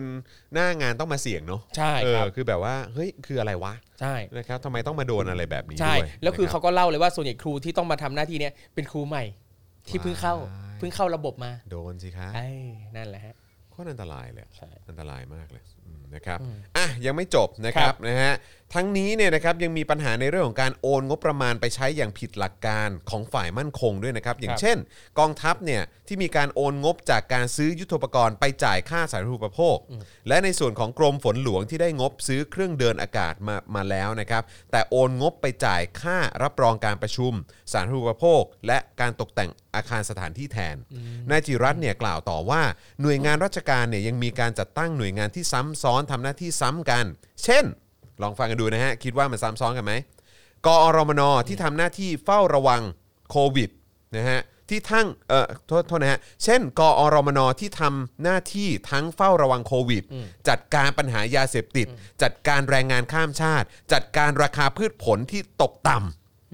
ซึ่งทำทุกภารกิจซ้ำซ้อนกับหน่วยงานอื่น แล้วยังมาของบเพื่อทำ Big Data อีก ซึ่งปัญหาที่เจอเนี่ยคือการมียุทธศาสตร์ชาติทำให้มีงบประมาณที่สูงผิดปกติ เพราะยุทธศาสตร์เอ่อเพราะยุทธศาสตร์ชาติที่ระบุให้หน่วยงานต่างๆทำนั้นเนี่ยมันซ้ำซ้อนกัน นี่คือมันแปลกประหลาดมากคุณผู้ชม ครับ กอรมนมาเกี่ยวข้องอะไรกับเรื่องของโอเคโควิด ความมั่นคงเหรอเออจัดการปัญหายาเสพติด จัดการแรงงานข้ามชาติ จัดการราคาพืชผล ครับ ที่ตกต่ำคือกอรมนนี่คืออะไรเกี่ยวกับความมั่นคงใช่ไหม ใช่ครับ ความมั่นคงแล้วพอ ถูก ไอ้ความมั่นคงเนี่ยโคตรครอบจักรวาลเนี่ยเหมือนกับเวลาที่อ้างพรกฉุกเฉิน ครับ เวลาอ้างเรื่องของความดีความถูกต้อง การใช้อำนาจของรัฐบาลที่เนี่ยมาจากการทำรัฐประหารเนี่ย ครับ ก็จะอ้างเรื่องของความมั่นคง และ ใช่ ความสงบสุขเสมอ ครับผม แล้วแบบเนี้ยก็ครอบจักรวาลมาก ๆ แล้วก็มันตรวจสอบแบบมันมันมันดูซ้ำซ้อนจริงๆอ่ะ ใช่ มันดูมันดูแบบผิดปกติจริงๆ ครับ คือดูไม่ไม่ใช่หน้าที่หลักอะนึกอยากจะทำอะไรอยากจะใส่ มัน อะ ไม่ ไร ใช่ ให้มัน เรื่ ก็ องไง ได้อื มันไม่ใช่เรื่องที่คุณ ครั จะ บ ทำไงคุณทำหน้าที่ของตัวเองให้มันดีก่อนดีกว่า อืม นะครับ ครับ อ่ะยังไม่จบครับ นายจิรัตน์ก็ยังบอกด้วยนะครับว่าปัญหาที่สำคัญคือพบว่าสำนักงบประมาณเนี่ยไม่กล้าแตะงบประมาณที่เกี่ยวข้องกับสถาบันพระมหากษัตริย์ ตัวอย่างเช่นนะครับเมื่อหน่วยงานที่มีโครงการที่เกี่ยวข้องกับสถาบันพระมหากษัตริย์ ในพระราชดำรินะครับหรือเฉลิมพระเกียรติใดก็ตามเนี่ยนะครับเมื่อจะถูกตัดลดงบไปเนี่ยนะครับอนุกรรมาธิการกลับใช้วิธีตัดลบตัดลดงบแบบตัดทั้งหน่วยงานครับ ไม่ใช่ตัดตามโครงการที่ยังไม่จำเป็นนะครับ กลายเป็นหน่วยงานเนี่ยต้องไปเกลี่ยปรับลดเอาเอง ว่าจะปรับลดงบโครงการอะไรจำนวนเท่าไหร่ฮะ อืมทั้งทั้งๆที่จริง ๆ แล้วอ่ะโดยโดยโดยปกติเนี่ยเวลาเวลาที่เขาจะมาประชุมกันเพื่อเออพิจารณางบประมาณต่างๆ มันควรจะพิจารณาเป็นโครงการโครงการไปว่าโครงการนี้เวิร์กไม่เวิร์กงบ ใช่ ส่วนนี้ของโครงการนี้เกินว่าอืมแต่พอเป็นที่เกี่ยวข้องอะนะ คืออารมณ์แบบไม่อยากมีปัญหาอะไรเงี้ ค ย รับ ก็เลยแบบโอเคงั้นงั้นเดี๋ยวไปเกลี่ยอันอื่นให้ ใช่ อะไรอย่างนี้ อืมซึ่งอย่างตรงนี้นะครับปัญหาก็คือว่าเมื่อสำนักงบประมาณไม่กล้าตัดลดงบที่เกี่ยวข้องกับสถาบันนะฮะผลที่ตามมาก็คือกลายเป็นว่าทำให้โครงการอื่นถูกตัดลดงบลงมากกว่าที่ควรจะเป็นเคยโครงการที่ควรจะได้เงินเยอะเนี่ยก็ดันไม่ได้ ใช่ นะครับซึ่งถ้าโครงการเหล่านั้นเนี่ยเป็นโครงการที่มีผลกระทบกับประชาชน แต่ไปถูกตัดลดมากกว่าปกติ ก็ถือว่าเป็นอะไรที่ไม่ถูกต้อง ควรเป็นเรื่องที่เราจะต้องหารือกันครับว่าจะแก้ปัญหานี้อย่างไร แต่ในชั้นอนุกรรมาธิการกลับเร่งรีบในการให้ผ่านงบประมาณแบบนี้ไปอย่างผิดปกติอีกด้วยอืม นั่นแหละครับคุณผู้ชม คุณผู้ชมรู้สึกว่าอย่างไรนะครับเพราะว่านี่คือเออนอกจากว่าจะมีความพยายามนะครับในการเร่งรีบในการผ่านงบประมาณแบบนี้นะครับซึ่งทางคุณจิรัตน์เองมองว่าเฮ้ยมันผิดปกติมากนะนะครับแล้วก็ยังมีประเด็นที่เอ่อประธานใช่ไหมฮะประธานของกมทเนี่ย ครับ ประธานของกมท ซึ่งเขาเรียกว่าอะไรเอิ่มปิดกั้นไม่ให้พูดในบางประเด็นใช่ไหม ครับ ใช่ใช่ใช่ประธานปะเดี๋ยวก่อนนะอ๋อไม่ใช่ การทำงานของกรรมาธิการฝั่ง ครับ รัฐบาล อ่า นะฮะกรรมาธิการฝั่งรัฐบาลมีการปิดกั้นไม่ให้พูดในบางประเด็น ครับ โดยเฉพาะประเด็นเรื่องกองทัพ และงบที่เกี่ยวข้องกับสถาบันพระมหากษัตริย์ โดยเฉพาะประธานในที่ประชุม ทำหน้าที่เหมือนเป็นองครักษ์ของเหล่าทัพต่างๆครับ อ่า อ่าอันนี้เป็นมุมมองของทางก้าวไกลนะครับว่า ครับ แบบนี้ก็ได้เหรออแบบนี้โอเคเหรอเออนะครับนะฮะก็คุณผู้ชมรู้สึกอย่างไรนะครับ ลองแชร์เข้ามาได้นะครับนะฮะเอ่อคุณ Max 48 Live บอกว่าเพิ่งมาอยากเห็นกล้อง 3 มุมรวมมีไหมครับอาจารย์แบงค์ เดี๋ยวมาครับ อ่าเดี๋ยวมาครับผมนะฮะเออมีการปรับปรับเปลี่ยนอะไรเล็กน้อย ครับ นะครับเดี๋ยวคอยติดตามกันได้นะครับเออเออหรือว่าจริง ๆ แล้วที่เขาพยายามจะเร่งให้งบประมาณมันผ่านน่ะ ครับ หรือว่าเพราะเขากังวลเรื่องโควิดหรือเปล่า ก็เป็นไปได้ ประชุมกันไม่ได้ก็เลยแบบว่าต้องรีบ ใช่ เร่งให้ผ่าน ก็เป็นสมออนไลน์ดิ Zoom เออ Zoom เอา ซูมเอาเนี่ย ออ ประหยัด คผม งบ ประหยัดงบค่าจัดดำเนินการ เอออ อาหงอาหารของว่างอะไรก็ไม่ต้องใช้ด้วย เออค่านะฮะค่าน้ำมันลดประจำตำแห เอ น่ อง อะไรแบบนี้ หรือเพราะมันใช้งบน้อยนั่นแหละ เออ เลยไม่ไม่เอาดีกว่า เอ ไม่ อ จัด หรื ดี อก เป ว่า ล่าวะเออเนอะ เออเดี๋ยวไม่มีลู่ทางให้ผ่าน วุ่นวายเนอะเอออคุณจรคะอย่าเอาคอมวางบนตักเลยค่ะ อ่ะเป็นห่ว งกลัวน้องร้อน เอ่อตอนเนี้ยคือผมจะบอกว่าผมอ่ะมีลูกสองคนแล้ว ครับ คือผมคิดว่าคงไม่น่ามีเพิ่มแล้วล่ะครับ เออ เดี๋ยวเดี๋ยวเดี๋ยวแต่แต่เดี๋ยวเราต้องหาข้อมูลเพิ่มนิดนึงว่าการเอาความวางบนตักเนี่ยส่งส่งผลมากน้อยแค่ไหน คืออะไรทำให้เสื่อมสมรรถภาพเหรอ เออ จริงปะ เคย เนี่ย เคยได้ยินมาเคยได้ยินมา เสื่อมสมรรถภาพเลยเหรอ ใช่ เชี่ย เคยได้ยินมาแต่เดี๋ยวขอขอไปเช็คก่อน หืมลองลองเออช่วยช่วยแชร์เข้ามาหน่อยคุณสีว่าบอกไม่ไม่ไม่มันจะหดคืออะไรวะ เหรอจริงเหรอ ถ้าดังนั้นคุณจอนก็คงคิดได้แต่ว่าอ๋อให้มันหดก็ดีแล้ว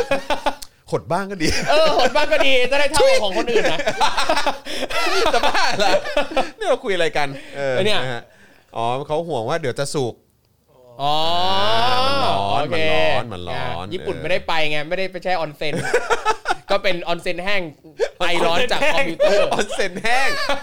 ออนเซ็นแห้ง เออครับผม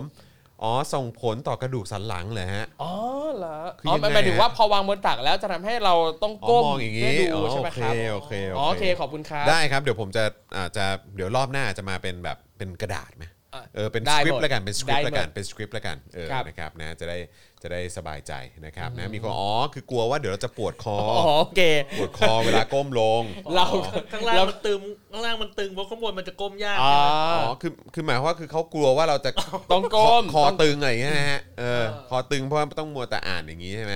เออแต่ว่าแค่การแต่คืออย่างตอนผมนั่งโต๊ะเออที่ที่โต๊ะเซตเก่าอ่ะมันก็มันก็มีความมันก็มีความเมื่อยอยู่นะ ใช่ มันมันมันมันถึงมีไอ้ที่ที่รองไงที่รองที่มันทำให้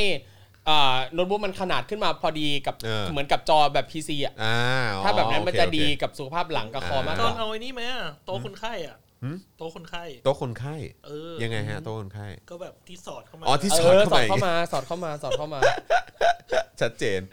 มีอะไรกะทิหายคืออะไรฮะอ๋ออ๋อโอเคเข้าใจ อ๋อ ครับผม โอ้นี่คุณจอนเตรียมกะทิไปราดสลิมแล้ว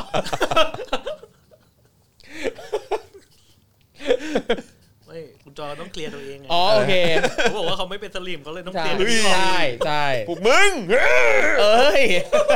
วันนี้วันนี้วันนี้มีคน โอ้โหส วัน ลิ นี้ มรอเอาอ้าปากรับแล้วนะ วันนี้วันนี้มีคุณมีเอ่อคุณผู้ชายท่านหนึ่ง ครับ เออเขาก็เดินเข้ามา ถามผม ก็ไม่ได้ถามหรอกก็คือแบบว่าเออคุณจองขอถ่ายรูปด้วยหน่อยผมก็อ๋อครับได้ครับยินดีครับ แล้วเขาบอกว่าเออผมขอชี้แจงไว้ตรงนี้ก่อนนะ ผมเป็นสลิมนะ อืม แต่ลูกแต่ลูกผมอ่ะเป็นสามกีบ ครับ เออซึ่งซึ่งเรื่องการเมืองอ่ะผมกับลูกก็จะไม่คุยกันเออหรือว่าผมก็จะไม่ยุ่งกับเขาแต่ผมขอถ่ายรูปไปให้ลูกดูหน่อยได้ไหม เออน่ารัก อะไรอย่างเงี้ยเราก็อ๋อครับได้ครับอะไรอย่างเงี้ยเขาบอกอืมก็แล้วเขาก็บอกอะไรของเขาอะแหละเออ ครับ เหตุผลในมุมมองของเขาผมก็อ๋ออ๋ออ๋อครับครับได้ครับแต่คือเราก็รู้สึกว่าอ๋อเออก็ดีนะถ่ายรูปไปฝากลูกด้วยอะไรอย่างเงี้ยเออ แบบอยากรู้ว่าความสัมพันธ์ที่บ้านเป็นยังไงบ้าง ใช่ เออครับผม เผลอๆเขาเอาเขาเอารูปคุณไปเผาอะไปทำของอะ คุณดูดีๆ ในมือเขาถือพริกถือเกลือแล้วเผาไปพร้อมกันเลยอะ ไม่มีไม่มีไม่มีไม่มีไม่มีไม่มีเออนะครับอ่ะโอเคนะครับ ต่อกันดีกว่าขออนุญาตวางตรงนี้นะฮะเ อนุญาตครับ วางวางขาแล้วกันนะฮะ ครับผม วางขาแล้วกันนะครับนะฮะไม่ไม่วางตรงตรงจุดจุดเกิดเหตุก็ได้ฮะครับ จุด ผม ยุทธศาสตร์ จุดยุทธศาสตร์นะครับ จุดยุทธศาสตร์ จุด ชา ยุทธ ติ ศาสตร์ชาติ เออ นะครับอ่ะมันเมื่อวานนี้ก็มีเอ่ออะไรนะ เป็นแฮชแท็กใช่ไหม ครับ ขึ้นเทรนด์ทวิตเตอร์เหมือนกัน ครับ นะครับเรื่องของนายกพระราชทาน เออ นะครับ นะฮะหลังจากที่คุณดวงฤทธิ์บุญนาคเนี่ยนะครับซึ่งเป็นสถาปนิกชื่อดังทวีตข้อความใน Twitter ช่วงดึกของเมื่อคืนนะครับว่าลูกน้องเตรียมบอกลาประยุทธ์ได้เลยนะครับทำให้กระแสเรื่องการเปลี่ยนตัวนายกรัฐมนตรีที่มาจากการแต่งตั้งกลับมาถูกพูดถึงอีกครั้งครับ คือมันมาจากทวีตนี้ใช่ไหม มาจากทวิตพี่ด้วง มาจากทวิตพี่ด้วงเลย เมื่อคืนนี้แบบหืมเดือดกันทั้งทวิตเลย ไม่แต่ความแต่ความจริงแล้วบางทีการทวีตอะไรออกไป มันก็เป็นการแสดงความเห็นเฉยๆปะมันมันยังไม่ใช่แบบ ถ้าถ้ามันมันก็เป็น เออ การแสดงความเห็นแต่คือ ในฐานะที่เราเป็นชาวเน็ต ใช่ไหม เออแต่เรา เรา ก็จะตีความไปก่อนใช่ไหม ใช่ ว่าเออ ใช่ แบบสงสัยต้องต้อง ใช่ มารอบนี้แน่นอ เอน อแล้วเราพยายามวิเคราะห์บริบทต่างๆ แล้วเราก็ เออ รู้สึกว่าเฮ้ยพี่ด้วงก็ดูรู้จักมักจี เอออินไซต์อะไรอย่างเงี้ย เออ เออดูอินไซต์หรือเปล่า ใช่วงในวงใน อ๋อ เออ โค เราก็เลยแบบอืมดูมีความเป็นไปได้ ก็เลยก็เลยตั้งข้อสังเกตขึ้นมาว่าอาจจะมีความเป็นไปได้ ครับผม อ่าครับผมนะก็นอกจากนี้เนี่ยก็มีการตั้งตั้งข้อสังเกตนะครับว่าในช่วงที่ผ่านมาเนี่ยเริ่มมีคนที่เชียร์รัฐบาลเนี่ยออกมาวิพากษ์วิจารณ์การทำงานของพลเอกประยุทธ์มากขึ้น โดยเฉพาะกรณีของหม่อมเจ้าจุนเจิมยุคนไงนะครับที่ล่าสุดโพสต์ Facebook แสดงความไม่พอใจเรื่องที่กสทช เก็บเงินค่าบริการสายด่วน 1668 นาทีละ 1.5 บาท โดยมองว่าเป็นการขูดรีดประชาชน ครับ โดยหม่อมเจ้าจุนเจิมโพสต์ว่าสมควรแล้วที่ออกมาไล่รัฐบาลกันนะฮะว่าบริหารงานล้มเหลวในสถานการณ์วิกฤตของชาติ แม้ถ้าไม่แตะต้องสถาบันกัน ก็อาจจะขอเข้าร่วมลงถนนขับไล่ด้วยคน อืมนี่ โดยหม่อมเจ้าจุนเจิมโพสต์ว่าสมเอ่ออ๋อเอ่อแล้วก็ทำให้เริ่มมีการจับข้อมูลมาปฏิดปะต่อกันนะครับ จนเกิดกระแสว่าพลเอกประยุทธ์อาจจะไม่ได้เป็นนายกครบสมัย เพราะจะมีการแต่งตั้งนายกพระราชทานคนใหม่ขึ้นมาแทนครับ อืมโอ้โหน่า ไปจนถึงขั้นนี้ มันลามไปไกลมากนะครับ เอาละสิ โดยมีผู้ตั้งข้อสังเกตครับว่านายกคนต่อไปเนี่ยอาจจะย้ำนะครับ อาจจะนะ อาจจะ ลอ เป็ ง น ฟังกันดูครับ โอ้ คุณว่าไง คุณว่าไง คุณว่าไง ที่ ถ้าเป็นจริงตามนี้กูกรี๊ดแล้วนะ คนตั้งข้อสังเกตว่านายกคนต่อไปอาจเป็น ประวิตยวงษ์สุวรรณ หรือ ธรรมนัฐพรหมเผ่า เชดเดเชดเด ดีขึ้นเยอะเลย ตั้งข้อสังเกตกันนะครับ ว่า ครับ นายกคนต่อไปอาจเป็นประวิทย์วงษ์สุวรรณหรือธรรมนัฐพรหมเผ่าครั ครับ บอืมซึ่งก็เริ่มออกมาพูดกับสื่อนะครับ ว่ารัฐบาลควรฟังเสียงของประชาชนบ้าง ในประเด็นเรื่องคนดัง call out นะครับรวมถึงไม่เห็นด้วยกับการซื้อเรือดำน้ำด้วย อ๋อ ทั้งนี้นะฮะพลเอกประยุทธ์เองเนี่ยเอ่อลาออกแล้วแคนดิเดตนายกในรอบแรกที่เหลือคือใครบ้างอ่ะ อ่า ลอง ใช่ มา อั ดู นนี้ นะ เป็นเป็นการแบบว่าถ้า เอ่อถ้า ถ้าถ้าเอ่อหากพลเอกประยุทธ์จันทร์โอชาลาอ ครั อบ กแคนดิเดตนายกในรอบแรกที่เหลืออา คือใครบ้าง ครับ คนแรกเลยครับ คุณหญิงสุดารัตน์เกยุราพันธ์นะครับ ที่ลาออกจากพักเพื่อไทยมาอยู่พักไทยสร้างไทย อืมตั้ นะ ง ฮะ ตั้งพักใหม่เลยแหละ ครับผม คุณชัดชาติสิทธิพันธ์ครับ อืม ที่มีข่าวว่าจะลงสมัครผู้ว่ากทมนะครับ แต่อันนี้ก็ก็น่าจะค่อนข้างชัวร์ว่า ใช่ ว่าว่าน่าจะลงผู้ว่าแน่ๆ ครับผม อืครับ ครับ คุณชัยเกษมนิติสิริจากพรรคเพื่อไทยครับ อ่าครับผม อภิสิทธิ์เวชชาชีวะครับ ที่ตอนนี้ก็ลาออกจากพรรคประชาธิปัตย์ไปแล้วนะครับลาออกจากหัวหน้าพรรคประชาธิปัตย์ไปแล้วนะ พี่ ครับมาร์กเหรอฮะพี่ เย่ มาร์ก พี่มอร์กนะครับ พี่มาร์ก และอีกรายชื่อหนึ่งครับ อนุทินชาญวีรกุลครับ จากพรรคภูมิใจไทย โอ้ วู้ฮู้ หยุดหยุด ชีวิต หยุด กับคนนี้ เฮ้ยเสียงดีว่ะหน้าออกอีกสักซิงเกิล ขอขอขอไปร้องกับคุณอนุทินได้ไหมฮะ ได้ได้คุณร้องตามไม่ทันแล้วกันเถอะ เดี๋ยวโซโล่โซโล่เลยนะโซโล่โซโล่เปียโน ใช่ ว่าแทบไม่ทันเลย ค ที รับ เดียว นี่เขาบอกว่าทั้งนี้นะฮะถ้าหาจากแคนดิเดตนายกในรอบแรกไม่ได้นะครับ ก็ต้องไปรอบที่ 2 ซึ่งก็คือนายกคนนอกครับ หากเสียง 2 ใน 3 ของสภาเห็นชอบ หรือหากจะยุบสภาเพื่อเลือกตั้งใหม่ ก็ยังต้องใช้รัฐธรรมนูญปี 60 ที่มีสว 250 คนโหวตนายก ตายแล้วไม่เอานะครับ รวมถึงมีกกตและสูตรคำนวณคะแนนแบบเดิมครับ แบบเดิมเลยครับ ใช่ จะยังเอาไหมล่ะนะครับ ไบรท์เจ โดยความคิดเห็นส่วนใหญ่ในแฮชแท็กนี้เนี่ยนะครับแสดง ครับ ออกนะฮะอย่างชัดเจนว่าจะไม่ยอมรับหากมีนายกคนใหม่ ที่ไม่ผ่านการเลือกตั้งขึ้นมาแทนพลเอกประยุทธ์และหากพลเอกประยุทธ์จะลาออกก็อยากให้แก้ไขรัฐธรรมนูญ โดยเฉพาะ การยกเลิกสว 250 คนนะครับและทำการเลือกตั้งใหม่เพื่อที่จะได้นายกนะครับที่มาจากประชาชนอย่างแท้จริง ครับ นะครับ โดยนายกพระราชทานที่มีมาในประวัติศาสตร์เนี่ยนะครับจากกรณีการโปรดเกล้าแต่งตั้งนายกรัฐมนตรีภายหลังวิกฤตการณ์ต่างๆเนี่ยในลักษณะที่ไม่สามารถอ้างอิงได้ว่าเป็นมติของผู้แทนราษฎรตามระบบรัฐสภา จึงทำให้เป็นที่เข้าใจในสังคมว่าเป็นการโปรดเกล้าแต่งตั้งดังกล่าวเนี่ยเป็นการพระราชทานมาให้นะครับอย่างเช่นการโปรดเกล้าแต่งตั้งในายสัญญาธรรมศักดิ์เป็นนายกรัฐมนตรีภายหลังเหตุการณ์ 14 ตุลา16 นั่นเองนะครับ ครับ นะฮะ แต่คิดว่ามันจะเป็นไปได้เหรอ อืม แต่คือเสียงก็ค่อนข้างชัดเจนนะครับ นะครับ คือไม่รู้ว่าเป็นการโยนหินถามถามทางหรือเปล่า โอ้โห เป็นไปได้นะโยนหินถามทางเนี่ย ออ นะประเทศ ก นี้ รแส โยนกัน เแหละ บ่อยมาก เออ ใช้กระแส นี้ ตลอด แต่อย่าลืมนะครับว่ามันเป็นการเอ่อคือทั้งทั้งทั้งหมดทั้งปวงเหล่านี้เนี่ย มันเป็นมันเป็นข้อความทวีตที่ ครับ คือมันเริ่มต้นจากข้อความที่ทวีตโดยพี่พี่ พี่ด้ ด้ว ว ง ง อ่ะเออซึ่งซึ่งข้อความที่พี่ด้วงโพสต์เนี่ยคือบอกว่าลูกน้องเตรียมบอกลาประยุทธ์ได้เลย เออ แต่คือ แต่คือคนสามารถไปถึงนายกพระราชทานได้แล้วอะ่ะเออซึ่งผมก็เออเออก็ผมผมพอเข้าใจนะ ผม ครั พอบ เข้าใจเพราะว่าคือเราต้องกังวลหรือว่าต้องต้องกังวลกันไว้ก่อนอ่ะเออ ครับ ต้องแบบว่าต้องต้องระวังไว้ก่อนนะเนาะเออสำหรับไอสถานการณ์หรือเหตุการณ์ ค แบ รั บบ นี้อะไรก็เกิดขึ้นได้ แล้วก็สิ่งที่สำคัญที่สุดคือ ใครจะมากุมอำนาจหรือว่าจะมาบริหารประเทศเนี่ยมันต้องมาจากมติหรือว่าความเอ่อเสียงส่วนใหญ่ของประชาชนสิ ครับ เออนะครับอันนี้เป็นเรื่องที่สำคัญที่สุดนะครับนะฮะเอ่อไปแล้วไปรับอย่ากลับมาอีกนะเออมีมีอย่างนี้นะครับ แต่ไปแล้วไปรับนี่ผมว่าไม่ดีนะฮะคือคือไปแล้วคือหมายถึงว่าไปจากตำแหน่งเนี่ย ครับ นะครับ แต่ว่าก็ควรจะต้องต้องมามาเคลียร์ อืม ไอ้สิ่งที่เกิดขึ้นใน 8 ปีที่ ใช่ ผ่านมาด้วยนะฮะ ครับ อันนี้สำคัญนะฮะ ครับ นี่ผมลองไถไปดูย้อนดูไทม์ไลน์ของพี่ด้วงเมื่อคืนนะว่านอกในในช่วงใกล้ๆกันนะนอกจากจะทวีตว่าลูกน้องเตรียมบอกลาประยุทธ์ได้เลยอะมีอะไรอีกนะครับ ก่อนหน้าจะทวีตนี้นะครับ พี่ด้วงทวีตว่ามันจบแล้วครับนาย อ่า เนี่ย อ่า มันจบแล้วครับนาย หรือว่ายังไง นนี้ หรือว่านายกคนนอกคนต่อไปคือคุณเนวินไหม เผลอๆนายกคนต่อไปเนี่ยดวงฤทธิ์บุญนาค มันจบแล้วครับนายนี่คือ ครับ ทวีตก่อนนั้นใช่ไหม ใช่มัน แล้ว จบ ก็หลังจากนั้นก็มีข้อความนี้ แล้วผมผมเลื่อนดูต่อไปเหมือนเขาเหมือนเขาพูดอะไรสักอย่างอ่ะเกี่ยวกับไอ้ข้อความนี้แหละ มีมีเขาพูดเหมือนมาตอบคำถามของคนที่ทวีตเข้ามา ครับ เกี่ยวกับทวีตเนี้ยก็ก็ก็มีด้วยเหมือนกันเหมือนแบบประมาณว่าไม่เอาประยุทธ์แล้วหรืออะไรสักอย่างอ่ะ อ่าครับ something นะครับก็อ่ะก็เดี๋ยวรอดูดีกว่าครับ แต่ว่า ครับ ประชาชนทุกคนก็ต้องสแตนบายและเตรียมพร้อมตลอดเวลา ใช่ครับ นะนะฮะ นะ กับทุกๆ เหตุการณ์ที่มันเกิดขึ้นในประเทศนี้ ครับผม นะฮะเออ ก็ฝากทุกคนเสพสื่ออย่างมีวิจารณญาณนะฮะ เออ ทั้งหมดนี่คือการวิเคราะห์คือความเห็นส่วนบุคคลนะครับ ครับผมนะฮะอ่ะคราวนี้เดี๋ยวเรามาในประเด็นของโมเดอร์นากับไฟเซอร์หน่อยดีกว่า เฮ้ยนี่ นะครับแต่เดี๋ยว รอคอย เราอาจจะต้องไปกันไวๆนิดนึง ครับ นะครับเพราะว่าข้อความก็ค่อนเอยเอ่อเนื้อหาค่อนข้างเยอะพอสมควรนะครับ ลูกค้าโวยนะครับถูกลอยแพหลังโรงพยาบาลเอกชนนะครับทยอยคืนเงินจองโมเดอร์นา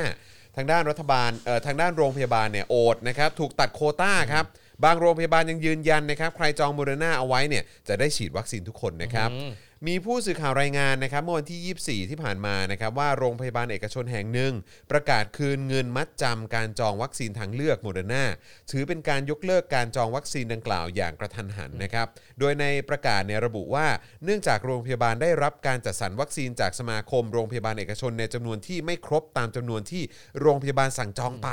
อ้าวนี่คือสั่งจองไปแต่ไม่ได้ตามที่จองไว้เหรอ ครับ จึงทำให้ทางโรงพยาบาลไม่สามารถจัดเอ่อจัดสรรวัคซีนให้กับท่านได้ โดยโรงพยาบาลจะทำการคืนเงินค่ามัดจำให้ภายใน 15 วันทำการครับ ประกาศดังกล่าวเนี่ยทำให้เกิดกระแสความไม่พอใจในบรรดาลูกค้าที่ได้ทำการสั่งจองวัคซีนโมเดอร์นาไปนะครับ ซึ่งหลายคนบอกว่าไม่ได้ต้องการเงินคืน แต่ต้องการวัคซีนที่จองไว้ การถูกยกเลิกกลางคันเนี่ยทำให้รู้สึกเหมือนถูกลอยแพเหมือนโดนขโมยวัคซีนครับ ซึ่งต่อมาเนี่ยโรงพยาบาลก็ได้มาชี้แจงในคอมเมนต์นะครับระบุว่าทางโรงพยาบาลเนี่ยจองไป 20,000 โดสครับ พอสำหรับทุกท่าน แต่ได้รับการจัดสรรมาเพียง 13,140 โดสครับ จากทางสมาคมโรงพยาบาลเอกชนนะครับซึ่งก็มีการอธิบายต่อด้วยนะค ครั รับ บผมเขาก็ได้อธิบายว่าเนื่องจากตอนแรกครับมียอดจองไป 9.2 ล้านโดสนะครับ ครับ แต่ว่าทางองค์การเภสัชเนี่ยนะครับแจ้งว่าจะสามารถนำเข้าวัคซีนมาเดือนตุลาคมได้เพียง 4.9 ล้านโดส โดยต้องแบ่งให้ทางสภากาชาติไป 1 ล้านโดส เหลือ 3.9 ล้านโดสครับเอามาแบ่งกันในโรงพยาบาลเอกชนทั้งหมด 277 โรงพยาบาลนะครั ครับ บ ทางสมาคมโรงพยาบาลเอกชนเนี่ยก็เลยมีความจำเป็นที่จะต้องตัดโควต้าของทุกโรงพยาบาล ที่มียอดจองเกิน 10,000 โดส ให้ได้จำนวนลดลงค่ะนี่เขาว่าอย่างนี้นะครับ ทางโรงพยาบาลพยายามคุยกับเครือที่ได้จัดสรรจำนวนมาก เพื่อขอซื้อวัคซีนมาให้ในส่วนที่โดนตัดไปแล้ว แต่ว่าไม่สำเร็จ อืมก่อนจะระบุว่าทางโรงพยาบาลเนี่ยจึงขออภัยเป็นอย่างสูงครับ และเงื่อนไขเรื่องกรณีไม่ได้รับจัดสรรตามจำนวนที่จอง แล้วจะมีการคืนเงินเนี่ยก็ได้แจ้งไปตั้งแต่แรกแล้วด้วยนะ น่าสนใจนะที่ทางสมาคมโรงพยาบาล ครับ เอกชนใช่ไหมฮะ ครับ เอ้ยเดี๋ยวก่อนสิต้องเป็นทางโรงพยาบาลสิ โรงพยาบาลมาชี้แจงในคอมเมนต์ บอกว่าเนื่องจากตอนแรกมียอดจองไป 9.2 ล้านโดส ครับ แต่ทางองค์การเภสัชกรรมเนี่ยแจ้งว่าจะสามารถนำเข้าวัคซีนมาเดือนตุลาได้เพียง 4.9 ล้านโดส โดยต้องแบ่งให้ทางสภากาชาติ 1 ล้านโดส เหลือ 3.9 ล้านโดสครับนั่นแหละครับ แค่แชร์ให้ฟัง สาม ครับ จุดเก้าล้านเนี่ยเอามาแบ่งกัน 279 277 โรงพยาบาล ครับผมนะฮะแต่ว่าก็คือเอ่อคือด้วยความที่ต้องแบ่งให้กับทางสภากาชาติไป ครับ ล้านโดสเนี่ยก็เลยต้องมีการจัดสรรกันใหม่ ครับ ครับอ่ะมาดูจดหมายนะครับจากตัวแทนโมเดอร์นาถึงสภากาชาติดีกว่านะครับคอนเฟิร์มออเดอร์การจองนะครั ครับ บผม หลังจากที่มีดราม่ากรณีโควต้าจองวัคซีนโมเดอร์นาของโรงพยาบาลเอกชนถูกแบ่งออกไป 1.1 ล้านโดส จาก 5 ล้านโดสนะครับทำให้ 277 โรงพยาบาลเอกชน ต้องหาวิธีการบริหารจัดการยอดกระทันหันนะครับจนกลายเป็นที่วิพากษ์วิจารณ์ในหมู่โรงพยาบาลเอกชนและประชาชนทั่วไปนะครับทั้งที่ถูกบังคับนะฮะคือเงินมัดจำนะฮะแล้วก็กลัวว่าจะถูกคืนเงินด้วย ทั้งนี้อาจเป็นเพราะไม่มีใครทราบมาก่อนนะครับว่าสภากาชาติไทยจะได้รับวัคซีน 1.1 ล้านโดสที่เข้ามาในรอบนี้ด้วย รวมถึงการไม่ทราบ โดยทั่วกันว่าสภากาชาติจะระบุว่าเป็นผู้สั่งจองไว้เมื่อไหร่อย่างไรครับ ครับโอ้โหโอ้น่าสนใจนะฮะกระทั่งเมื่อวานนี้ครับ วันที่ 25 กรกฎาคมนะครับ ทางบริษัทซิลิกฟาร์มาจำกัดนะครับ ได้มีการส่งหนังสือถึงสภากาชาติไทย ลงวันที่ 18 กรกฎาคม 2564 เรื่องการแจ้งยืนยันการจองวัคซีนโควิด -19 ของโมเดอร์นาของสภากาชาติไทยนะครับ ใจความเนี่ยนะครับได้ระบุว่า ตามที่ได้รับการติดต่อจากสภากาชาติไทย ตั้งแต่เมษายนที่ผ่านมาเพื่อขอจองวัคซีนโควิด -19 ของเบรนาจำนวน 1 ล้านโดส โดยเริ่มส่งภายในไตรมาสทีสี่ 4 ของปี 2564 นะครับ และขอทำสัญญาซื้อขายโดยตรงกับทางบริษัท แต่เนื่องจากทางบริษัทยังไม่สามารถทำสัญญาโดยตรงกับสภากาชาติไทยสำหรับวัคซีนที่จะมาถึงภายในปีนี้ จึงจำเป็นต้องซื้อผ่านองค์การเภสัชกรรม ซึ่งทางบริษัทได้แจ้งองค์การเภสัชกรรมให้ทราบตั้งแต่ต้น ว่าวัคซีน 1 ล้านโดสในปี 2564 เนี่ยนะครับ เป็นของสภากาชาติไทยอืมสำหรับความต้องการสั่งจองวัคซีนโควิด -19 ของโมเดอร์นาเพิ่มเติมจากสภากาชาติไทยจำนวน 5 ล้านโดส วัคซีนนี้จะส่งมอบภายในปี 65 จะเป็นวัคซีนที่ครอบคลุม VOC นะครับ ทางบริษัทได้ประสานแจ้งการจองปริมาณดังกล่าวไปยังผู้ผลิตเป็นที่เรียบร้อยแล้ว และในขณะนี้นะครับ อยู่ในขั้นตอนเตรียมการด้านเอกสาร และพิจารณาข้อสัญญาณในลำดับต่อไป ทั้งนี้จะเป็นการซื้อตรงจากบริษัทโดยไม่ต้องผ่านองค์การเภสัชกรรม ลงชื่อปิดท้ายว่าบริษัทซิลิกฟาร์มา อย่างไรก็ดีครับ ไม่มีสื่อไหนลงรายละเอียดไว้เกี่ยวกับเอกสารการจองของสภากาชาติไทย เมื่อเดือนเมษายนตามที่ระบุเลย ซึ่งก็น่าสนใจอีกนะครับว่าคือไอ้ที่มันไม่มีการลงรายละเอียดเกี่ยวกับเอกสารการจองของสภากาชาติไทยในช่วงเดือนเมษายน ครับ ตามที่ระบุมาเนี่ยคือหาไม่เจออหรือว่าหาไม่ได้ หรือว่าหรือเขาไม่มีการเปิดเผยครับ เออหรือเนี่ยกำลังงงว่าอื้อแล้วทำไมต้องไปคุยกันอย่างลับๆ ขนาดนั้นทำให้แบบไม่มีใครรู้เลยว่าเออสทำไม ภากาชาติก็เอามาเหมือนกันนะ ทำไมทุกอย่างมันดูเข้าถึงยากจังคือคืออันนี้ไอ้เข้าถึงยากจังนี่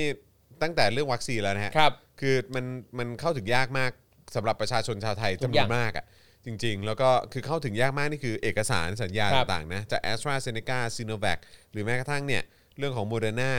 ว่าทางสภากาชาติไทยอะไรยังไง รัฐบาลอะไรยังไง ก็คือแบบช่วยช่วยเคลียร์ให้ให้ให้มันชัดเจนหน่อยได้ไหม ครับ แล้วนี่คือสถานการณ์ผ่านมาเป็นปีแล้วนะความเคลียร์ความชัดเจนนี่หายากนะฮะ ไม่มีอะไรสักอย่างเลย เออทำไมมันอะไรแบบนี้วะ ไม่เก็ตไม่เก็ต ค ไม่ รับ เก็ตจริง ๆ นะครับเออนะครับอ่ะก็คอมเมนต์กันเข้ามาได้นะครับ แล้วก็ระหว่างนี้ครับ นี่ ต้องใช้อันนี้หน่อย ่ามาครับมาครับมาครับมาครับมาครับ เติมพลังให้กับพวกเราหน่อยนะครับ ทาง ครับ บัญชี ผม กสิกรไทยนะครับ 0698975539 หรือสแกน QR Code ก็ได้นะครับ ครับ อ่ะระหว่างนี้เออจานแบงค์เราเรามีสายเสียบอันนี้อีกไหมอะเออขอขอเส้นหนึ่งได้ไหมพอดีพอดีไอ้เครื่องนี้ผมแบตจะหมดแล้วเดี๋ยวทางเอ่อสเปซใช่ไหมฮะเดี๋ยวเดี๋ยวสเปซจะดับเออ หลายลู่ทางมาก นะครับ คือ Clubhouse ก็มีฮะ ครับ นี่ก็ทาง Space นี่มี Space ใช่ ตอนนี้ เอากันหมด แล้วมัน เอา ดู ทุก ยังไงอ่ะ ดูว่ากี่คนอ่ะ ดูยังไงอ่ะ ดูสเปซทำไมมันจะมี มันดูได้ปะมันดูได้ปะว่า ได้นะครับ ว่า ได้นะครับ ว่ามีเข้ามากี่คนตอนนี้ เดี๋ยวนะเออตรงไหนวะ นะฮะ คุณตอนยังยังอยู่ในสเปซอยู่เหรอ อยู่ นี่โฮสเนี่ย เออ เออ ดูยังไงวะ ใช่ไหมเออ ใช่ใช่ใช่ นะครับ ทำไมมันไม่ขึ้นมาวะ ก็ต้องขออภัยนะครับ พอดี Space นี่เป็นอะไร ใหม่มากสำหรับผม ใช่ใช่ นะครับ ใช่ใหม่มาก ตอนนี้เท่าที่เห็นมีอ๋อโอ้โห มีหลายท่านเข้ามาเลยนะเนี่ย สวัสดีนะครับนะฮะ ครับ สวัสดีนะฮะแล้วก็จะเจอคนที่เรา follow ด้วย หลายคนที่เรา follow นี่ก็เป็นอารมณ์แบบเขาเรียกว่าอะไรไอดอลเรานะเออ นี นะค่รับนะฮะ อยากรู้เลยไอดอลคุณจรเนี่ยมีใครบ้าง ไม่ก็หลายคนก็คือเราก็ follow ไง โอเค ใช่ไหมฮะอ่าขอบคุณครับ โอเคนะครับอ่ะเดี๋ยวผมขออนุญาตเสียบปลั๊กแป๊ ครับ บ นึงนะฮะ ผมกำลังว่าทำไมผม เอ้ย หา ขอนี่ ส ด้วยดิ เปซคุณจรไม่เจอ ตอนนี้ด้วยดิ อ้าว ขอบล็อกด้วยสิ อ้าว พอดีบล็อกนี้มันไม่ใช่หัวเนี่ย ครับ เออมันเป็นหัว USB C ข้างล่าง งงมาก เออนะครับ อืม อ่าเดี๋ยวขอดูระหว่างนี้ขอดูคอมเมนต์หน่อยละกันนะครับ ครับ สวัสดีคุณสิงหชาติด้วยนะครับแฮร์รี่พอตเตอร์กับกระทรวงแห่งความลับนะฮะคุณวัสวัตบอกมา รับมาก เออ นะครับเอ่อคุณสิวะบอกว่าสภากาชาติควรไปเน้นจุฬาโคฟ เออ สนับสนุนในประเทศแทนไหม อืม อ๋อ ครับ ผมคือหมายความว่าตัววัคซีนของทาง วัคซีนของ ของ โรงพยาบาลจุฬา ใช่ไหม นะ ฮะ คณะ ที่ แพท เขา ย์จุฬา ที่เขาที่เขาวิจัยกันมา ครับผม ใช่ไหมฮะ วิจัยถึงไหนแล้วอาจารย์ อืมไม่รู้เหมือนกันไม่ ครั แน่ บ ใจนะครับ เห็นว่าคืบหน้าไปพอสมควรนะเห็นว่าอยู่ในสเต็ปของการทดลองกับคนและ อืมครับผมนะฮะอ่ะคราวนี้มาที่เอ่อประเด็นของอบจสกลนครนะครับ ครับ นะที่มีการเอ่อน่าจะส่งเอกสารนะครับนะฮะให้สำรวจรายชื่อขอบคุณครับเอ่อบุคลากรในสังกัดนะครับจ่อจองโมเดอร์นาจากสภากาชาติไทยให้กับผู้บริหารนะครับ หัวหน้าส่วนราชการและบุคคลในครอบครัว โดยไม่คิดมูลค่าครับ ในช่วงสัปดาห์ที่ผ่านมานะครับพบ ครับ ว่ามีกรณีที่บางหน่วยงานรัฐมีความพยายามที่จะร่วมเป็นหนึ่ง ในผู้ได้รับการจัดสรรวัคซีนทางเลือกโมเดอร์นาที่กำลังเป็นที่ต้องการในขณะนี้นะครับ โดยเห็นได้จากเอกสารหลุดขอเอ่ออย่างน้อย 2 หน่วยงาน ในเวลาไล่เลี่ยกันครับ ในวันที่ 19 กรกฎาคม โลกออนไลน์เผยแพร่เอกสารอีกฉบับหนึ่งนะครับ ซึ่งเป็นเอกสารที่กองสาธารณสุข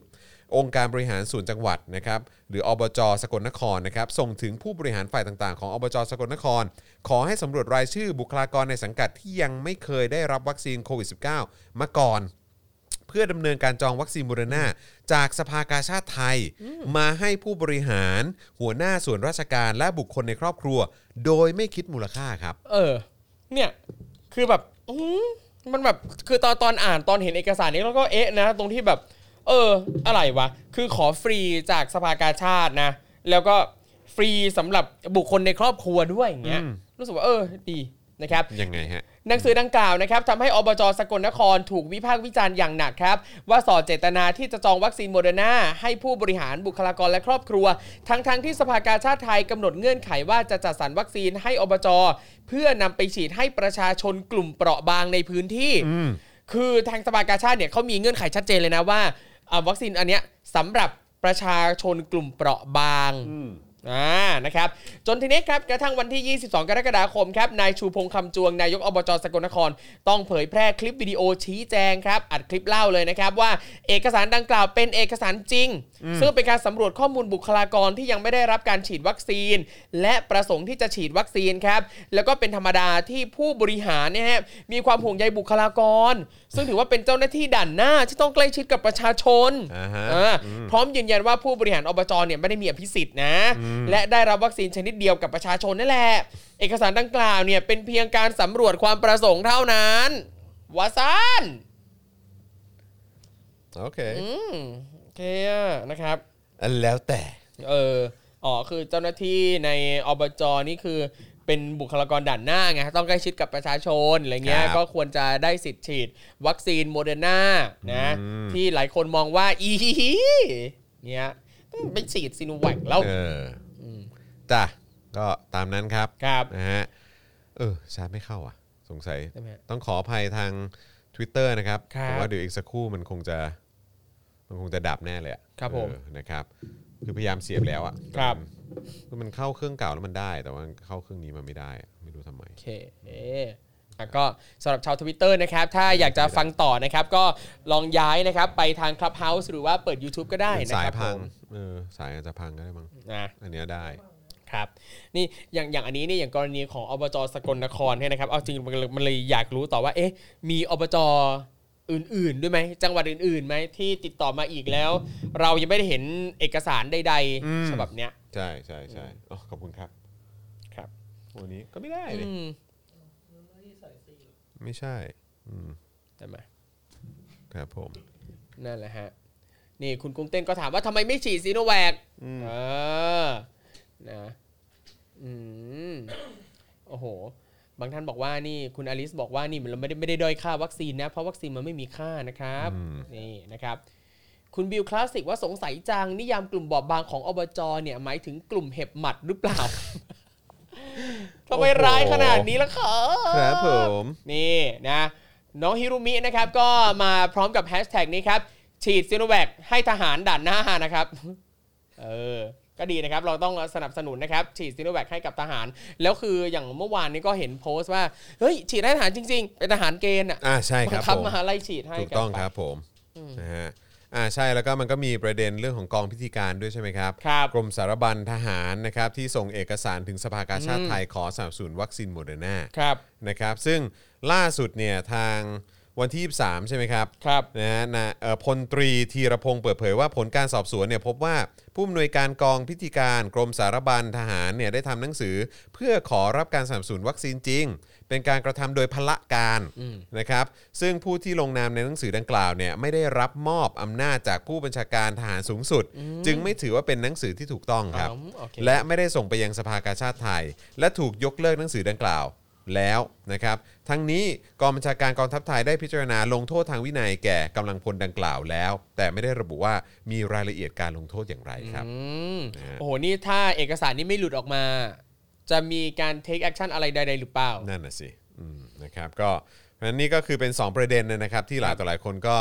ก็จับตามองกันโดยในเอ่อโดยเฉพาะในโลกโซเชียลมีเดีย ครับผม นะครับคนนี่ทวีตกันเยอะรู้สึกว่าของของกองทัพใช่ไหมไอตัวเอกสารที่หลุดออกมาที่ ครับ บอก ว่าไม่ใช่เอกสารอย่างเป็นทางการ ครับ ก็คือคนในวงการบันเทิงนี่ก็โพสต์กันเยอะมากเลย ใช นะ ่ เออใช่ไหมครับ เยอะ เป็นไงฮะกับการเห็นการ call out ของคนในวงการบันเทิงเยอะแยะมากมายในช่วงที่ผ่านมา คุณเอาจริงบางคนแบบ โอ้ยอันเนี้ยเรียกว่า call out เหรอ เออ อันเนี้ย บางคนบางคนนี่ ไม่ได้ บางคนนี่ทรงไหนหรือป่ะทรงแบบที่ทำให้ผมนึกถึงยุคสมัยกปปสอะ ใช่ ใช่ไหม อืมแบบอื้อหือ ผมนึกถึงทรงประมาณนั้นเหมือนกันนะ คือแบบ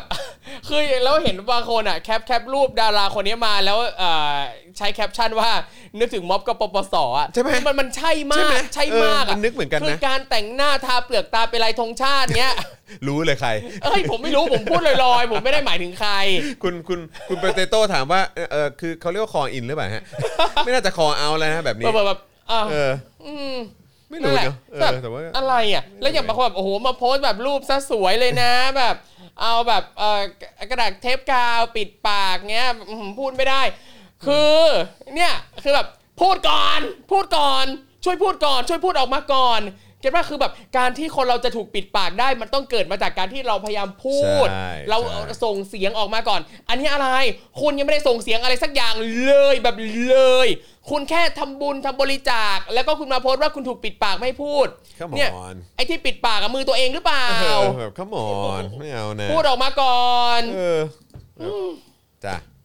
นะครับ เฮ้ย อ่าโอเค เมื่อกี้โมเดอร์นาจบไปนะครับ เอออ่ อ่าแล้วก็ระหว่างนี้เติมพลังเข้ามาด้วยครับ ครับเอ้ยเติมมาครับเติมมานะครับ นะฮะทางบัญชีกสิกรไทยนะครับ0698975539 หรือสแกน QR Code ก็ได้นะค คร รับั บ นะฮะเอิ่มยังไม่ได้ call out เลยเอ่ออะไรนะฮะเมื่อกี้ผมอ่านผมอ่านไม่ทันเออยังไม่ได้ยังไม่ได้ call out เลยมาเดือดร้อนกับการ call out ทำไม ใช่ เออ ใช่ คือคุณยังไม่ได้ขออะไรสักอย่างไม่ต้องโพสต์ว่าตัวเองเดือดร้อน นั่นแหละนะครับอืมอันนี้ผมพูดลอยๆนะไม่ได้เจาะจงใคร แต่ว่าคือคือผมว่าประชาชนก็เห็นก็ก็รู้แล้วแหละ ครับ นะครับ กับเมื่อเห็นท่าทีของคนบันเทิงที่ตัวเองเอออาจจะชื่นชอบหรืออะไรแบบเนี้ ค ย รับ แล้วก็เห็นเห็นแบบเห็นเขาเรียกว่าอะไรนะ เหมือนเป็นเขาเรียกว่าการการแสดงออก อ่า ของพวกเขา ครับ อ่ะอืมะรั บางคนคือแบบแค่รับบทคอนเทนต์ครีเอเตอร์เฉยๆอ่ะเออ โอ้โห แต่อย่างเห็นศิลปินบางคนบอกอุ้ยออกมาเขาเอาจริงจังมาก แล้วกันแล้วคือแล้วพอเห็นว่าเขาโพสต์เอ่อรูปที่แบบถูกปิดปากอ่ะอันนี้เราโอเคเรารู้สึกอินเห็นเออ เราเห็นมาตลอดว่าเขาพูดอะไรเงี้ยอย่างอย่างคุณสงกรานต์คุณสงกรานเดอะวอยซ์เนี่ยแล้วก็พูดมาตลอดเยอะแยะมากมาย แล้วก็วันก่อนคุณสงกรานต์ก็โพสต์รูปที่แบบอ่ะเทปกาวแปะปากเออ อันเนี้ยเราเราอินเราเข้าใจ เอออ อะไรเงี้ยแต่บางคนยังไม่ได้พูดอะไรเลย เออ พูดออกมาก่อน ครับผมเหมือน นั่นแหละฮะ เหมือนโดนปิดปากอะนะฮะ ครับ แต่ยังไม่ทันเอ่ยปากนะฮะ ใช่ ครับผมอ่ะคราวนี้เรามาดูประเด็น ผมขอมาตรงประเด็นนี้ก่อนละกัน เพราะว่าผมอยากให้ไอ้เรื่องไฟเซอร์มันเคลียร์ก่อนนะครับ นะฮะแล้วก็แล้วก็เอ่อผมผมขอผมขอไปไปดูรายละเอียดเรื่องของการนำเข้าวัคซีนไฟเซอร์ อ่ะ อีโอกทีหเค นึง ครับ แต่ว่า ผม ขอขอขอพูดถึงไอ้ตัว 1.5 ล้านโดสจากสหรัฐดีกว่า ครับ นะครับที่เขาบริจาคกันมาเนอะ ครับ แล้วก็หลายคนก็กังวลกันว่า อ่า จะมีการจัดสรรนะฮะเอ่อปันส่วนอะไรต่างๆเนี่ยนะครับแฟร์หรือเปล่า ครับ แล้วก็เหมาะสมหรือเปล่านะครับนะฮะเอ่อก่อนการมาถึงของวัคซีนไฟเซอร์นะครับที่สหรัฐอเมริกาบริจาคให้ไทย 1.54 ล้านโดส ในวัน ครับ ที่ 29 กรกฎาคมนี้นะครับประเด็นเรื่องการจัดสรรวัคซีนเป็นเรื่องสำคัญนะครับซึ่งอยู่ในความสนใจของประชาชนและบุคลากรทางการแพทย์อย่างมากเลยนะครับโดยเฉพาะอย่างยิ่งนะครับเมื่อแพทย์หลายคนจับตาถึงแนวทางการจัด หาเอ่อจัดสรรวัคซีนล็อตนี้ว่าเป็นไปอย่างเหมาะสม โปร่งใสหรือไม่นะครับหลังจากมีข้อมูลว่ามีการปรับลดโควต้าให้กับแพทย์ด่านหน้า ลงเหลือแค่ 200,000 โดสครับ โอ้โห เอ้ยแต่ว่าบุคลากรทางการแพทย์ไทยเนี่ยมีตั้ง 700,000 คนไม่ใช่เหรอ ใช่ เออนะครับ โอ้โห ลดลงเหลือแค่ 200,000 โดสเองเหรอ ไม่ถึงครึ่งอ่ะ what อื้อหือ เฮ้ยนายแพทย์รังสฤษดิ์การจนะวณิชนะครับ อาจารย์แพทย์โรคหัวใจคณะแพทยศาสตร์เอ่อมอเชียงใหม่นะครับ เป็นหนึ่งในผู้ที่ตั้งคำถามถึงการปรับลด การจัดสรรวัคซีนไฟเซอร์แก่บุคลากรด่านหน้า จากที่ตั้งไว้เดิมว่าจะให้บุคลากรทางการแพทย์ด่านหน้าเนี่ยเอ่อได้7 0 0 0 0โดส แต่ต่อมาปรับลดเหลือ 5 0 0 0 0 0 โดส และล่าสุดได้ข้อมูลมาว่ามีการปรับลดลงเหลือเพียง 2 0 0 0 0 0 โดสครับ โอ้โห นี่ยังไม่รวมกับกระแสสังคมนะครับ ที่ตั้งคำถามว่าการเร่งระดมใช้แอสตราเซเนกาเป็นบูสเตอร์โดสให้บุคลากรด่านหน้าไปก่อนเนี่ยในช่วงที่ไฟเซอร์ยังไม่เข้ามาเนี่ยเกี่ยวข้องกับการกันวัคซีนไว้ให้กลุ่มอภิสิทธิ์ชนหรือเปล่า โอ้โห กลุ่ม VVIP เนี่ยตั้งแต่เราอ่านข่าววันนี้มา ครับ เราได้เราได้คำเอ้ยเราได้ยินคำว่าไม่โปร่งใสอะที่เกี่ยวกับรัฐบาลเนี่ย ครับ แล้วก็เกี่ยวข้องกับการจัดการงบประมาณ ครับ และการจัดการบริหารจัดการวัคซีน และสถานการณ์โควิดเนี่ย ครับ ไอ้คำว่าไม่โปร่งใสที่เจอในข่าวเรา เราเจอหลายรอบมากเลยนะ เหมือนเหมือนกับตอนเนี้ยคำว่าเอ่อไม่โปร่งใสเนี่ยเป็นองค์ประกอบหนึ่งของรัฐบาลนี้อะไม่ว่าจะทำอะไรเนี่ยอันเนี้ย ใช่แล้วก็ ว่า คือคือกลายเป็นว่าตอนนี้เอาตรงๆเลยนะ ครับ ผมว่าประชาชนส่วนใหญ่อะไม่ไว้ใจรัฐบาลนี้ ใช่อื้อหือเห็นหน้าก็รู้แล้วอืม ผม นะค ว่า รับ ผมว่าไอ้ความไม่ไว้วางใจเนี่ยจริง ๆ มันเกิดขึ้นตั้งแต่ไอ้สมัยการอภิปรายไม่ไว้วางใจ ใช่ หรือการอภิปรายเกี่ยวเรื่องของงบประมาณอะไร ครับ ต่างๆเลยนะคือประชาชนอ่ะไม่ไม่พอใจแล้วก็ไม่เชื่อใจแล้วก็ไม่ไม่ไว้ใจอ่ะ ครับ เอางี้ดีกว่าในเรื่องของการใช้งบประมาณที่นำโดยรัฐบาล ครับ ไปจนถึงรัฐราชการไทยด้วย ใช่ ไหมฮะแล้วตอนเนี้ยวันเรามานั่งอ่านข่าวกันหลังจากเหตุการณ์เนี้ยคือมันเป็นการแสดงออกถึงความไม่ไว้ใจของประชาชน ครับ ที่มันมันแสดงออกทั้งในโลกโซเชียลด้วย แล้วก็ไอ้การกดดันน่ะผ่านหน่วยงานรัฐ ครั ห บ รือว่าอะไรต่างๆ เหล่านี้ดันไปถึงระดับผู้บริหารประเทศอ่ะ ครับ ผมว่ามันน่าจะชัดเจนมากเลยนะว่าเฮ้ยมีคำถามเกี่ยวเรื่องของความโปร่งใสเกี่ยวกับรัฐบาลนี้เนี่ยในยุคเนี้ยคือยุคที่เออในคือในคือมันคือยุคที่วิกฤตที่สุดแล้วอะ ครับ อืม เอาจริงๆเผื่อๆนะจริงอยากอยากเห็นมากเลยสมมุติว่าถ้าแบบให้มีลงคะแนนเลือกตั้งอีกรอบหนึ่งว่า เช ให้ทั้งประเทศอะลงเลือกตั้งว่ายังไว้ใจอีรัฐบาลนี่ไหมอะไรอย่างเงี้ย น่าสนใจนะ อืม น่าสนใจ เผื่อๆผลเปลี่ยนนะครับ เอ๊ะใครจะไปรู้ นะครับอ่ะกรณีนี้นะครับ หากย้อนไปดูข้อมูลเมื่อวันที่ 9 กรกฎาคมนะครับ ก็จะพบว่าคุณหมอเบิร์ตฮะ อืม แพทย์หญิงอภิสมัยศรีรังสรรค์นะอดีตนางสาวไทยเนี่ยนะครับ อืม ดำดำรงตำแหน่งผู้ช่วยโฆษกสบคเองนะฮะที่เป็นผู้ระบุว่าสบคมีข้อสรุปแนวทางบริหารจัดการวัคซีนที่ได้รับบริจาคจากต่างประเทศนะครับไฟเซอร์จำนวนทั้งสิ้น 1.54 ล้านโดส ว่าจะจัดสรรให้กับบุคลากรทางการแพทย์นะครับคือจะแบ่งให้ 4 กลุ่มนะฮะกลุ่มแรกเลยบุคลากรทางการแพทย์ ที่ดูแลรักษาผู้ป่วยโควิดทั่วประเทศ เพื่อกระตุ้นภูมิ หรือว่าเป็นบูสเตอร์โดสกว่า 7 0 0 0 0 คน ก็พูดไปแล้วนี่ ใช่ พูดไปแล้วบอกว่า อืม ว่าจะฉีดบูสต์ให้กับบุคลากรทางการแพทย์ 7 0 0 0 0 0 คน ครับ แต่อันนี้ซึ่งอันนี้อันนี้เขาระบุว่าเป็นยี่ห้อไฟเซอร์ใช่ไหม ครับผมอันนี้ ใช่ไหม นะครับระบุว่าไฟเซอร์ ใช่ไหมจากข้างบนน่ะที่ ครับ ที่ครูทอมเล่าให้ฟังเมื่อ ครับผ กี้ ม ก็คือว่า ข้อสรุปแนวทางบริหารจัดการวัคซีน อืม ที่ได้รับบริจาคจากต่างประเทศ ครับ ไฟเซอร์ 1.54 ล้านโดส ใช่ จัดสรรให้บุคลากรทางการแพทย์ 7 0 0 0 0 0 คน ครับผมก็คือเอาง่ายก็คือประมาณจาก 1.54 ล้านโดสเนี่ยครึ่งหนึ่งจะให้บุคลากรทางการแพทย์เลย เออ แล้วก็ที่เหลืออีกประมาณครึ่งหนึ่งนะครับ จะแบ่งให้ 3 กลุ่มคือ ผู้สูงอายุกับผู้มีโรคเรื้อรัง 7 โรคนะครับ ชาวต่างชาติที่อาศัยอยู่ในประเทศไทย โดยเฉพาะกลุ่มผู้สูงอายุนะครับแล้วก็มีโรคประจำตัว แล้วก็อีกกลุ่มหนึ่งก็คือผู้ที่มีความจำเป็นต้องฉีดวัคซีนก่อนเดินทางไปต่างประเทศ อืม เช่นนักเรียนนักศึกษานักกีฬาทูตเป็นต้นอื้อหือนักกีฬาไทยนี่ก็อะไรฉีดอะไรฉีดซีโนแวคกันไป เอ้ยเดี๋ยวกันนะแล้วคือเท่าที่ผมทราบมาเนี่ยเหมือนชาวต่างชาติที่อาศัยอยู่ในประเทศไทยเนี่ยก็ ก็เหมือนก็ค่อนข้างประสบปัญหาเหมือนกันป่ะในการเข้าถึงวัคซีนอ่ะ ใช่ครับ ใช่ไหม ประสบปัญหาหลาย ๆ ชาตินะครับ แต่อย่างบาง เออ ชาติเองอย่างที่คุณอองตวนก็เพิ่งมาโพสต์ อ่า นะครับ เขาไปฉีดที่สถานทูตใช่ไหม ใช่ว่า อ่า คือเหมือนกับว่าสถารทูตฝรั่งเศสเขาดูแลดีดูแลคน อ่า ฝรั่งเศส อ่า นี่มีจดหมายมาเลย อ่า ชวนไปฉีดอะไรอย่างนี้ โอ้โห สุดยอดครับนะฮะอ่ะแล้วก็ในเวลานั้นเนี่ยนะครับก็ยังมีการให้ข้อมูลอีกนะครับว่าสำหรับวัคซีนแอสตราเซเนกาครับ ครับ หนึ่ง1.05 ล้านโดสเนี่ยนะครับนะจะกระจายให้กับกลุ่มผู้สูงอายุและผู้มีโรคเรื้อรัง 7 โรค ชาวต่างชาติที่อาศัยอยู่ในประเทศไทย ครับ โดยเฉพาะกลุ่มผู้สูงอายุและมีโรคประจำตัวเรื้อรังนะครับผู้ที่มีความจำเป็นต้องฉีดวัคซีนแอสตราเซเนกาก่อนเดินทางไปต่างประเทศ เช่นที่กล่าวมา โดยรวมสำหรับเข็มแรกและจัดสรรให้คนไทย 945,000 โดส และชาวต่างชาติ 105,000 โดสครับ ครับ อืมนะฮะทั้งนี้นะครับในแพทย์เอ่อทั้งนี้ประเด็นที่นายแพทย์รังสลิดเนี่ยนะครับกล่าวถึงเนี่ยคือข่าวลือที่ว่าวัคซีนไฟเซอร์สำหรับด่านหน้า อาจถูกปรับลดเหลือเพียง 200,000 โดส หลังจากที่ถูกปรับลงมา อยู่ที่ 500,000 โดส จาก 700,000 โดส นะครับ โดยมติที่ประชุมสบคครั้งล่าสุด เมื่อวันที่ 21 กรกฎาคมที่ผ่านมา อย่างไรก็ดีตอนบ่ายวันนี้ นายแพทย์รุ่งเรืองกิจผาตินะครับที่ปรึกษาระดับกระทรวง และก็โฆษกสาธารณสุขได้ออกมาแถลง ถึงกรณีนี้ว่าไม่เป็นความจริงนะ อ่า วัคซีนไฟเซอร์ล็อตแรก 1.54 ล้านโดส ครับ เนี่ยจะฉีดให้กับกลุ่มบุคลากรทางการแพทย์ และสาธารณสุข บุคลากรด่านหน้า ไม่น้อยกว่า 500,000 โดสครับ อ่าก็คือตอนแรกสุดเนี่ยบอกว่า 7 0 0 0 0 700,000 0อ่าแล้วก็ต่อมาเนี่ยก็ประกาศว่าลดเหลือ 5 0 0 0 0 0 แต่ว่าเอ่อคุณหมอที่มอชอก็วิเคราะห์ว่าอื้อเอ๊ะอาจจะเหลือ 2 0 0 0 0 0 หรือเปล่านะ อาจจะเหลือแค่ 2 0 0 0 0 ครับ 0 ผม ตัวเลขสุดท้ายสำหรับบุคลากรทาง ใช่ การแพทย์ แต่บ่ายวันนี้เขาก็บอกว่าอืมไม่จริงหรอก 2 0 0 0 0 0 ไม่หรอก ยังไงก็ไม่น้อยกว่า 5 0 0 0 0 0 อืมนะฮะ อ่า ก็คือโฆษกกระทรวงสาธารณสุขออกมาบอกว่า ครับ ยังไงก็ไม่น้อยกว่า 5 0 0 0 0น ครับผม นะครับที่เหลือจัดสรรไปยังกลุ่มเสี่ยงนะครับพื้นที่เสี่ยงอื่นๆ แล้วก็พื้นแล้วก็เพื่อควบคุมการระบาดในพื้นที่นะครับแล้วก็ย้ำว่าสาธารณสุขให้ความสำคัญนะฮะกับบุคลากรทางการแพทย์นะครับแล้วก็ด่านหน้าด้วยเพื่อทำรงรักษาระบบสาธารณสุขของประเทศนะครับซึ่งจะเริ่มฉีดตอนต้นเดือนสิงหา ครับ เป็นต้ ผม นไปนะครับแล้วก็บอกด้วยนะครับว่า ขณะนี้บุคเอ่อบุคลากรบางส่วนที่ฉีดซีโนแวค2เข็ม แล้วก็ฉีดเข็ม 3 เป็นแอสตราเซเนกาเนี่ยผลการศึกษาพบว่ามีระดับภูมิคุ้มกันสูงมากนะครับมากกว่าฉีดเข็มแรกเป็นซีโนแวคแล้วเข็ม 2 เป็นแอสตราเซเนกา อืม นะครับมากกว่าแอสตราเซเนกา2เข็ม มากกว่าไฟเซอร์ 2 เข็ม โอ้โห มากกว่าซีโนแวค2เข็ม และได้สูงกว่าภูมิคุ้มกันนะครับหลังการติดเชื้อด้วย อืม นะฮะโอ้โหนี่มันสุดยอดมากเลยใช่ไหม เนี่ยคื ที่ อ สุด ซีโนแวคสองเข็ม แล้วก็เข็ม 3 เป็นแอสตราเซเนกานี่คือชนะทุกสิ่งใช่ไห เอ ม อ ชนะไฟเซอร์ด้วยอ่ะ ว้าว ตยแล้ว นะครับและยังมีการระบุด้วยนะครับ ว่าไม่ได้มีการบังคับให้ฉีดเข็มกระตุ้นเป็นแอสตราเซเนกาการฉีดเป็นไปตามความสมัครใจครับ อืมครับผม ก็นะครับ โอเค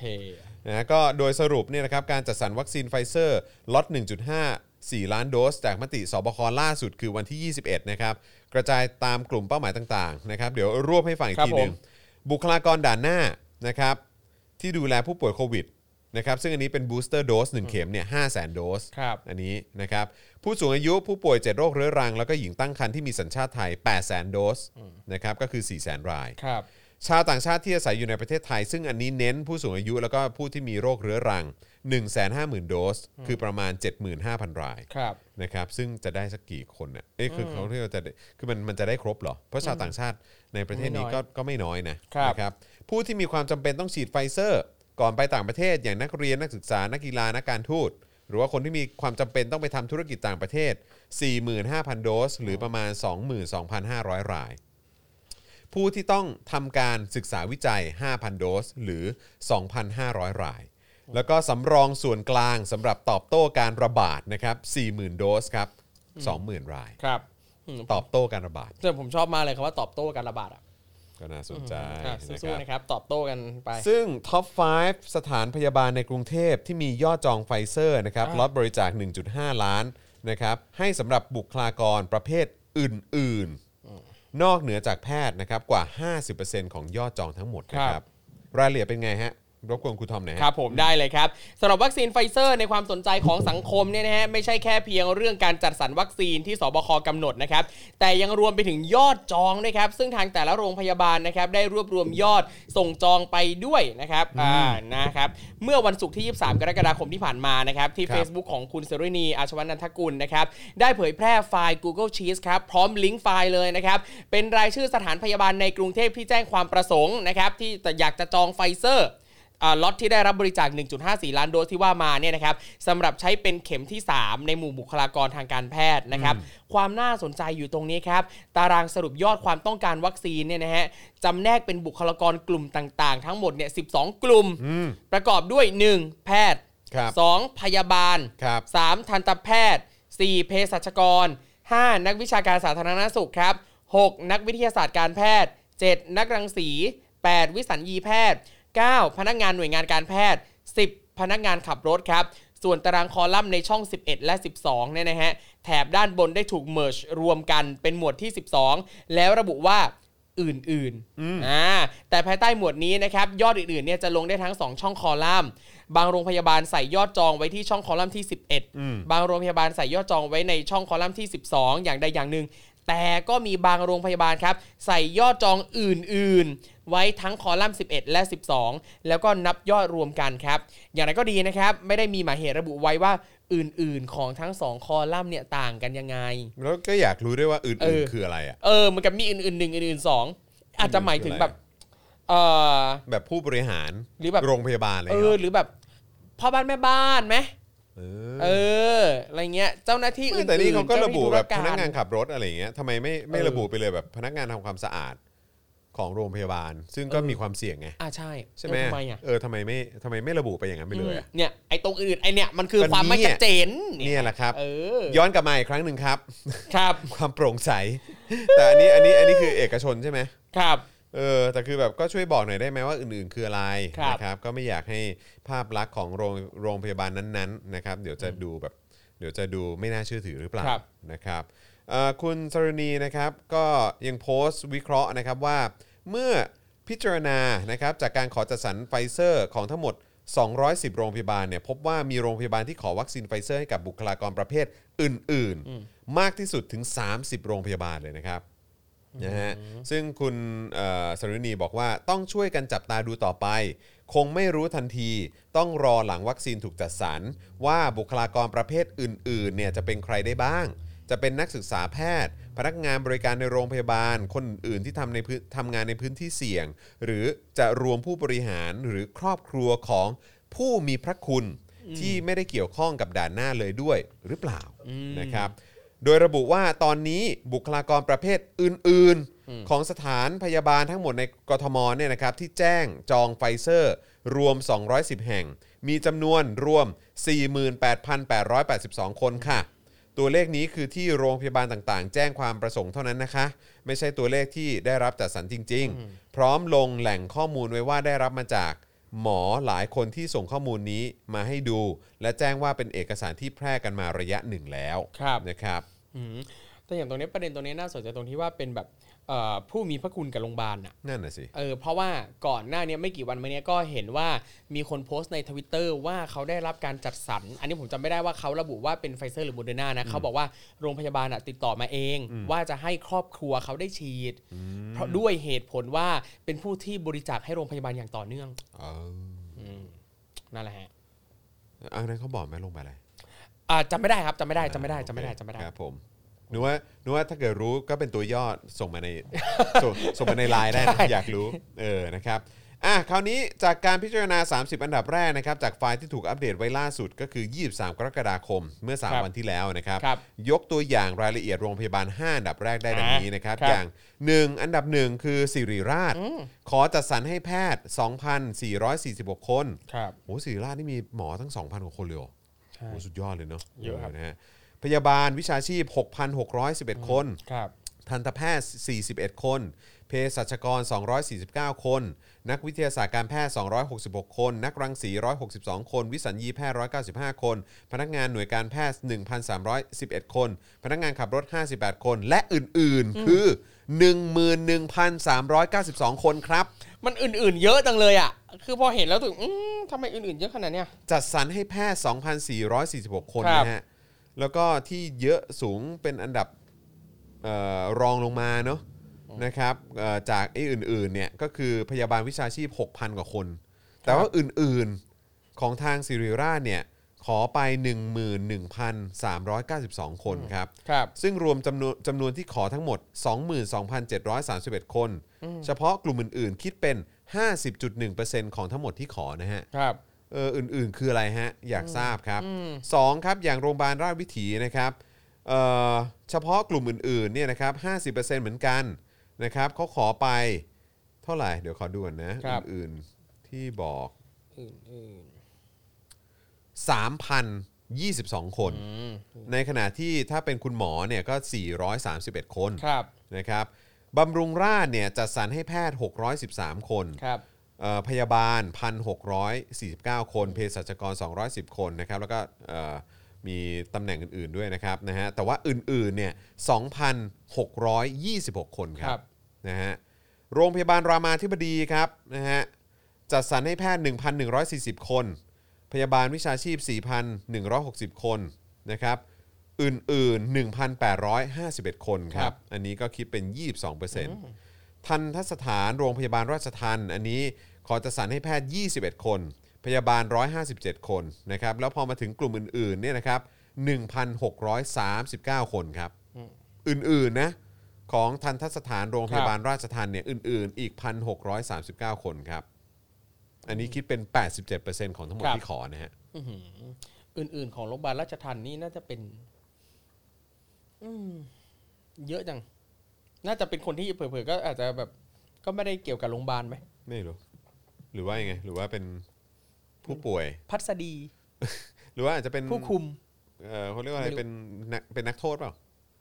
ไม่ไม่น่าได้ ไม่ได้นะ นักโทษในประเทศเนี้ย ก็คือคือได้เขาเรียกว่าอะไรได้ได้ได้ซีโนแวคก็ดีแค่ไหนแล้วใช่ไหม ครับ เออครับผมตามสไตล์นะฮะอืมโอ้นั่นแหละครับคุณผู้ชม ครับ ใช่ อ้าวโอเค ก็จริงๆแล้วมันก็จะมีอีกอีกประเด็นข่าวหนึ่งด้วยนะครับ ก็คือตัวตัวเอิ่มเขาเรียกว่าอะไรเป็นเว็บไซต์อ่ะ ครับ ที่มีการเปิดเผยว่าจะซื้อขายโควต้าฉีดวัคซีนไฟเซอร์ภายในเว็บไซต์ที่ชื่อว่า th วัคซีนผ่านสกุลเงินคริปโตเคอเรนซีโดสละ10,000 บาทค ครั รับบ ผม เรื่องนี้เป็นไงครับคุณตอม โอ้โห เรื่องนี้เนี่ยนะครับก็คือเอาจริงความสงสัยความกังขาเรื่องเกยวกับโควต้าวัคซีนไฟเซอร์เนี่ยครับยัง ครับ มีเยอะนะครับยัง มี มี เยอีอะกหลายอย่างมากเลยครับ เมื่อวานเนี่ยในช่วงวัน 2 วันมานี้นะครับภาคีบุคลากรสาธารณสุขครับเขาระบุว่ามีเว็บไซต์ที่เปิดให้ผู้เข้าจองวัคซีนไฟเซอร์เอ่อสามารถจองได้ โดยการจ่ายเงินผ่านคริปโตนะครับ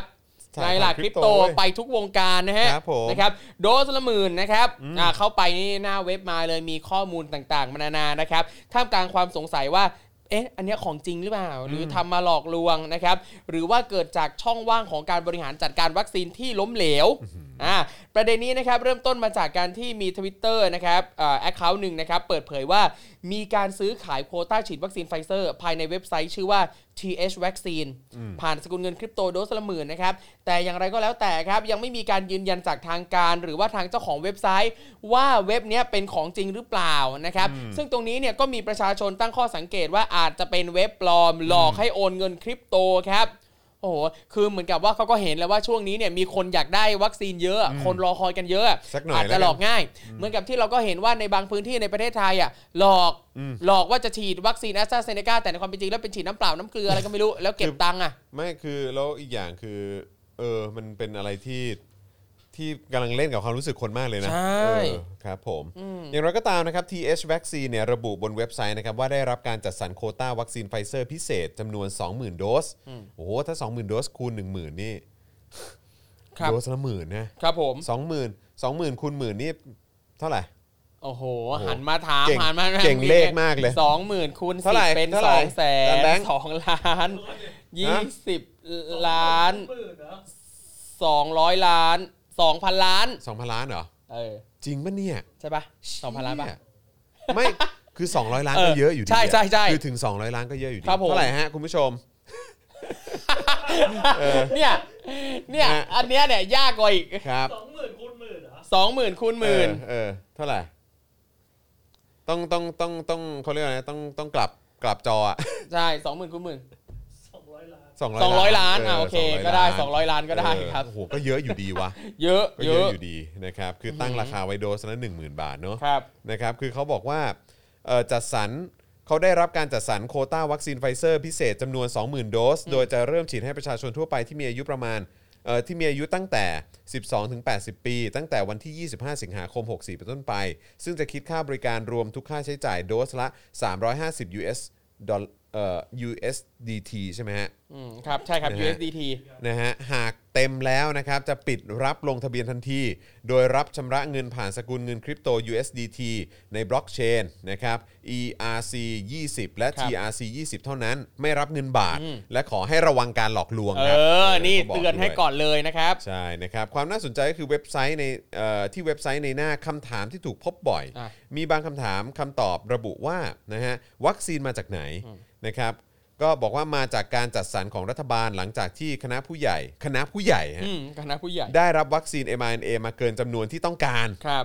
มันเป็นไปได้ยังไงครับนะฮะมันจะเกินความต้องการได้ด้วยเหรอ จึงมอบหมายให้ TH วัคซีนขายโควต้าที่ได้รับมา เพื่อให้ผู้จองได้เข้าถึงวัคซีนได้เร็วขึ้น ทั้งนี้ไม่ใช่การขายตัววัคซีนแต่อย่างใด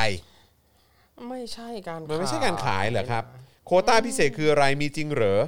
เป็นการจัดสรรเฉพาะกลุ่มแบบ VIP ที่ปกติแล้วบุคคลทั่วไป ไม่มีสิทธิ์ที่จะได้เข้าถึงหรือรับรู้ อ่ารับรู้ก็ไม่ได้นะ แล้วเขียนว่าท่านควรยอมรับความจริงว่า ท่านไม่สามารถหลีกเลี่ยงระบบเส้นสายและ VIP ในประเทศไทยได้ เอ ครับ อ อันอันเนี้ยเห็นด้วยเลย หลีกเลี่ยงไม่ได้เลยอยู่ในประเทศนี้อ่ะ มึงก็พูดตรงเนอะ ใช่ตรงชอบมาก เว็บไซต์ดังกล่าวยังระบุนะครับว่าผู้ซื้อวัคซีนสามารถเลือกวัคเลือกฉีดวัคซีนได้ที่โรงพยาบาลของรัฐตามพื้นที่ที่ผู้ซื้อสะดวก ทั้งนี้การฉีดวัคซีนไฟเซอร์โควต้าพิเศษนี้จะดำเนินการในห้องส่วนตัวไม่ปะปนกับสถานที่ฉีดวัคซีนโครงการอื่นทั่วไป อ่ะห้องรับไปอีกนะครับ นะฮะ แล้วเขาบอกอีกครับว่าสาเหตุที่ตั้งราคาถึงเข็มละหมื่นเนี่ยนะครับ เป็นเพราะว่าราคานี้เกิดจากอุปทานอุปสงค์ในตลาดอ่ะคำนึงถึงดีมันสป라이ไปอีกนะครับ แล้วก็ยังไงก็แล้วแต่ถึงแม้ว่าเข็มละหมื่นอาจจะดูแพง แต่ถูกกว่าบินไปต่างประเทศนะครับผม ใช่นี่เขาบอกเป็น อ เป็นราคาที่ประหยัดกว่าบินไปฉีดที่ต่างประเทศ ใช่ ถูกกว่าที่ไอ้ครูทอมนั่นบินไปเป็นแสนแสนๆน่ะ เออในเว็บไซต์ดังกล่าวนะครับ ยังอ้างว่าในปี 2565 เนี่ยนะฮะ จะจัดหาโควต้าวัคซีน Novavax นะครับ 10,000 โดส ไฟเซอร์อีก 20,000 โดส โมเดอร์นาอีก 15,000 โดส และอื่นๆ อีก 25,000 โดสนะครับอื้อหือมากันอย่างแน่นนะครับ อย่างไรก็ตามครับ มีทั้งประชาชนที่มองว่าเว็บไซต์เนี่ยดูไม่ชอบมาพากลนะฮะ อาจจะเป็นเว็บปลอม ในขณะที่ประชาชนอีกกลุ่มหนึงก็มองว่าถ้าเป็นเว็บไซต์จริง นี่คืออีกผลลัพธ์ของการบริหารจัดการวัคซีนที่ล้มเหลว ซึ่งทางภาคีบุคลากรสาธารณสุขเนี่ยให้ความเห็นว่าการเกิดขึ้นของเว็บไซต์นี้สะท้อนความไร้ประสิทธิภาพในการจัดหาวัคซีนของรัฐทำให้เกิดช่องทางให้คนใช้แสวงหาผลประโยชน์ครับ ใช่ไหมเพราะถ้าลองคิดดูว่า คือลองคิดดูดิว่าถ้าเกิดว่าทุกพื้นที่อ่ะ ครับ อย่างสมมติทุกซอยอ่ะ อืม ทุกซอย ครับ อย่างในหรือว่าเนี่ยในในโซนเนี้ยที่เราอยู่กันอ่ะ ครับ เออสมมุติว่าเปิดให้ไปฉีดวัคซีนก็ได้ที่ตามห้างสรรพสินค้า ครับหรือว่าซูเปอร์มาร์เก็ตเหมือนแบบในในสหรัฐอเมริ ครับผ กาม เข้าใจไหมคือแป๊บๆแมันก็แบบทุกคนเข้าถึงวัคซีน ใช่ ได้ไงถ้าวัคซีนมีเพียงพอนะครับ อันนี้คือคือกรณีที่ ครับ การวางแผนและบริหารจัดการวัคซีนมี ครับ ประสิทธิภาพนะฮะไม่ได้พูดถึงแบบสถานการณ์ปัจจุบันของไท ครับ ย ผม ที่มันที่ในมุมมองของผมจากการอ่านข่าวมาทั้งหมด ผมมองว่ามันเละเทะมากนะ ครั ฮะ บ แต่ว่าอย่างไรก็ตามก็ก็คือถ้าเกิดว่า ถ้าเกิดว่าประเทศไทยมีปริมาณวัคซีนที่เพียงพอและหลากหลาย แล้วก็ประชาชนสามารถเข้าถึงได้ง่ายไอ้เว็บไซต์แบบนี้มันจะไม่เกิดขึ้นนะ ใช่ ใช่ไหมฮะ ครับ ซึ่งหากเว็บไซต์เป็นเว็บไซต์หลอกลวงเนี่ยทางรัฐบาลควรออกมาจัดการเรื่องนี้นะครับและเร่งจับตัวอาชญากรมาให้ได้โดยเร็วที่สุด โดยหลายภาคส่วนมองว่ากระทรวงดิจิทัลเพื่อเศรษฐกิจและสังคมควรออกมาตรวจสอบเว็บไซต์ดังกล่าวโดยเร็ว โดยเฉพาะในชั่วโมงนี้ที่ประชาชนกำลังเดือดร้อน และสับสนเพราะระบบที่ไร้ประสิทธิภาพ และยังเป็นที่กังขาครับ เอาถึงกำลังคิดแบบฟุ้งๆว่าสมมุติว่าถ้าเว็บไซต์นี้ปลอมนะแล้วมันทำแบบนี้เนี่ยเป็นไปได้ว่าคนทำนี่ก็อยู่ต่างประเทศแหละ ก็เป็นไม่ได้เป็น ถึ ไม่ ง ได้ ต้องการหน่วยเงินเป็นคริปโต เออเป็นไม่ได้ แล้วก็ไม่เอาไม่เอาเป็นเงินเงินบาท ครับ ใช่ไหม แต่ ฮะ ทั้งนี้ทั้งนั้นเอ่อตรงเนี้ยที่บอกว่าการมีอยู่ของเว็บไซต์เนี่ยสะท้อนถึงความไร้ประสิทธิภาพของการจัดหาวัคซีนเนี่ยเอาจริงไม่ใช่แค่เว็บไซต์นี้แต่ทุกสิ่งทุกอย่างที่เกิดขึ้นในประเทศไทยนะตอนนี้สะท้อนถึงค ก็ใช่ วาม ไง ล้มเหลวของมันทั้งหมด ใช่ เลย และความและความไม่โปร่งใสอะ เออ คุณผู้ชม และความไม่โปร่งใสคืออันนี้คือแม่งโคตรไม่โปร่งใสจริ ครั ง บ ๆคือที่ผ่านมามันมันก็ไม่มีความโปร่งใสอ่ะสัญญงสัญญาอะไรก็โอ้โหเข้าถึงยากมากเลยนะครับปัญหาเยอะอะไร ค แบ รับบ เนี้ยนะครับเนี่ยคือขนาด CP ยังออกมาบอกเลยอ่ะ ข่าวแรกที่เราอ่านกันในวันนี้ CP ออกมาเรียกร้องให้รัฐ มีความโปร่งใส เออ ในการชี้แจงเรื่องของสัญญาเกี่ยวกับวัคซีนฮะ ใช่ CP ออกมาบอก ชอบ ครับ ตรงเนี้ย CP ออกมาเรียกร้องให้รัฐโปร่งใสชัดเจนอ่ะเออนะ คิดดูสิครับคุณผู้ชมครับ ครับ นะแล้วก็ข่าวอื่นๆที่เราอ่านมาไอ้คำว่าไม่โปร่งใส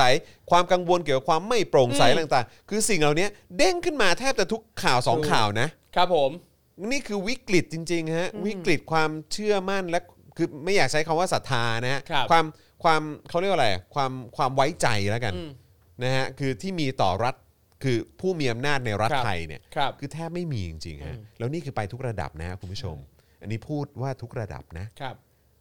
โอเค อืม นะครับ ไม่ใช่แค่เฉพาะรัฐบาลนะครับ อืม ทุกระดับนะครับ ครับ อืมนะฮะอ่าคุณทิติพลบอกว่า เอ๊ะ จะเหมือนตอนหน้ากากไหมเนาะ เออ นะครับ คุณจริงใจบอกว่าโคตรไทยอะค่ะ คุณพี่ ครับ อืมครับผม เอออันนี้ข้ออีกข้อมูลหนึ่งที่น่าสนใจก็คือคริปโตมัน track ไม่ได้นะครับ อ่า ว่า ใช่ใช่ เอออะไรยัง ใช่ ไง ใช่ นะ ครับ โจรด่าโจรแหละฮะคุณเวจเจ็ตบอกมานะครับ คุณเครนหรือเปล่าบอกว่ากระทรวงดิจิทัลเขามีไว้จับพวกสามกีบครับอืม ใช่ ค ใช่ รับผม ใช่ใช่ เออใช่เออน้องที่ภูเก็ตที่จัดคาร์ม็อบถูกคดีใช่ไหมแล้วก็วัยแค่แบบยังเป็นน้องๆน้องๆมัธยมอยู่เลย ครับ อะ ผม แล้วก็ได้ข่าวว่ามีการแบบเหมือนทำร้ายร่างกายกันปะ อ่าอ่าใช่ใช่ ทำร้ายร่าง มี กายกัน มี ด้วย ทำร้ายร่างกายมีมาด่านั่นนี่นู่น แล้วก็เห็นว่าอย่างร้านอาหารบางร้านที่อยู่ฝั่งประชาธิปไตยเงี้ยก็คือมีการเอาป้ายเอาอะไรไปแบบไปด่าเขานั่นนี่นู่นอะไรเงี้ ตาย มสไตล์นะครับ คุณการจนาบอกว่ากราบเรียนครูทอมมาจัดรายการ Daily Topics ได้ค่าน้ำมันไหมคะ อย่าทวิตทวงทีหลังนะคะ อย่าเอาครูทอมไปเทียบกับคุณสนธิยาได้ไหมฮะ เออ มันคนละหลีกกันนะฮะ นี่นี่ทอมไฟเซอร์นะฮะ คนละลีก เข้าใจไหมฮะ คนละหลีกกัน คนละหลีกคุณผู้ชม เดี๋ยวผมทวีตก่อน ฮะ กราบเรียนคุณจอห์นวิน ยูขอค่าน้ำมัน เขาคนละหลีกกันแต่บ้าเหรอ คนหยาม ไม่เอาฮะ ใช่ ไม่เอาครับ อืม สนธยานี่หลีกไหนหลีกภัยหรือเปล่า ครับ ไใช่ ผม นะครับ เออนะ ฮะ เหนื่อยใจ เหนื่อยใจจริง ครับ ๆนะครับ5นาที2 5 0 0 0คืออะไรฮะ อ๋อ ที่ อ่า พูดถึงว่าค่าโฆษณา ครับผม ค่าโฆษณาของโหนกระแส ครับ ใช่ไหม โอ้ย เอาจริงพูดถึงเรื่องไฟเซอร์เนี่ยล่าสุดก็คุณฮั่น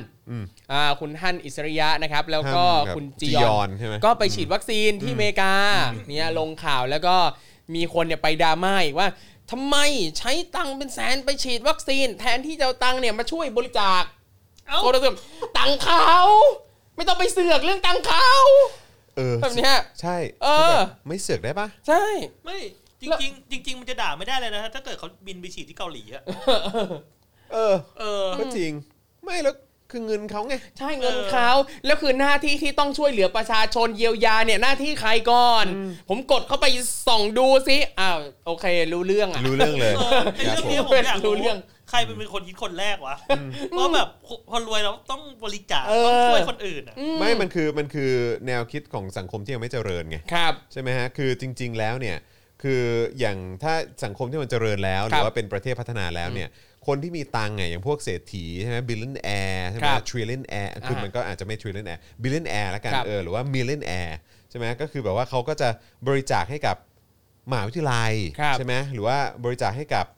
เอ่อสื่ออา อะไรแบบนี้อย่าง NPR ครับผม ใช่ไหมอย่าง ค ที่ รับ พี่โอ๊ตก็เคยเล่าให้ฟัง ครับ บ่อยๆหรือว่าแบบบริจาคให้กับมหาวิทยาลัยอะไร ครั ต่า บผงๆ ม เอา ไปตั้งให้เป็นให้เป็นมหาวิทยาลัยชั้นนำ ครั มี บ ทุนงานวิจัยอะไร ครั ต่าง บ ๆดีๆอะไรอย่างเงี้ยหรือว่าเออแบบเอ่อโรงพยาบาลอะไรอย่างเงี้ยเออคือเขาจะไปบริจาคเพื่อเสริมสร้างให้สังคมอ่ะมันถูกยกระดับได้ ใช่ เพิ่มขึ้นอีก ครับ ยกระดับทางด้านจิตใจ ยกระดับทางด้านความรู้ควา ครั ม บ คิด ทัศนคติหลักการและเหตุผลอะไรต่างๆเหล่า ครับ นี้ใช่ไหมครับแล้วก็ไม่ได้มองแค่ในส่วนของของในประเทศเท่านั้น คือมองถึงระดับโลกด้วย ครับ ออันนั้นคือสังคมที่พัฒนาแล้วแต่ของไทยเรานี่ก็คือแบบบริจาคแบบช่วยหมาแมวหรือว่าอะไรแบบเนี้ยเข้าใจ ครั ปะ บ คือแบบ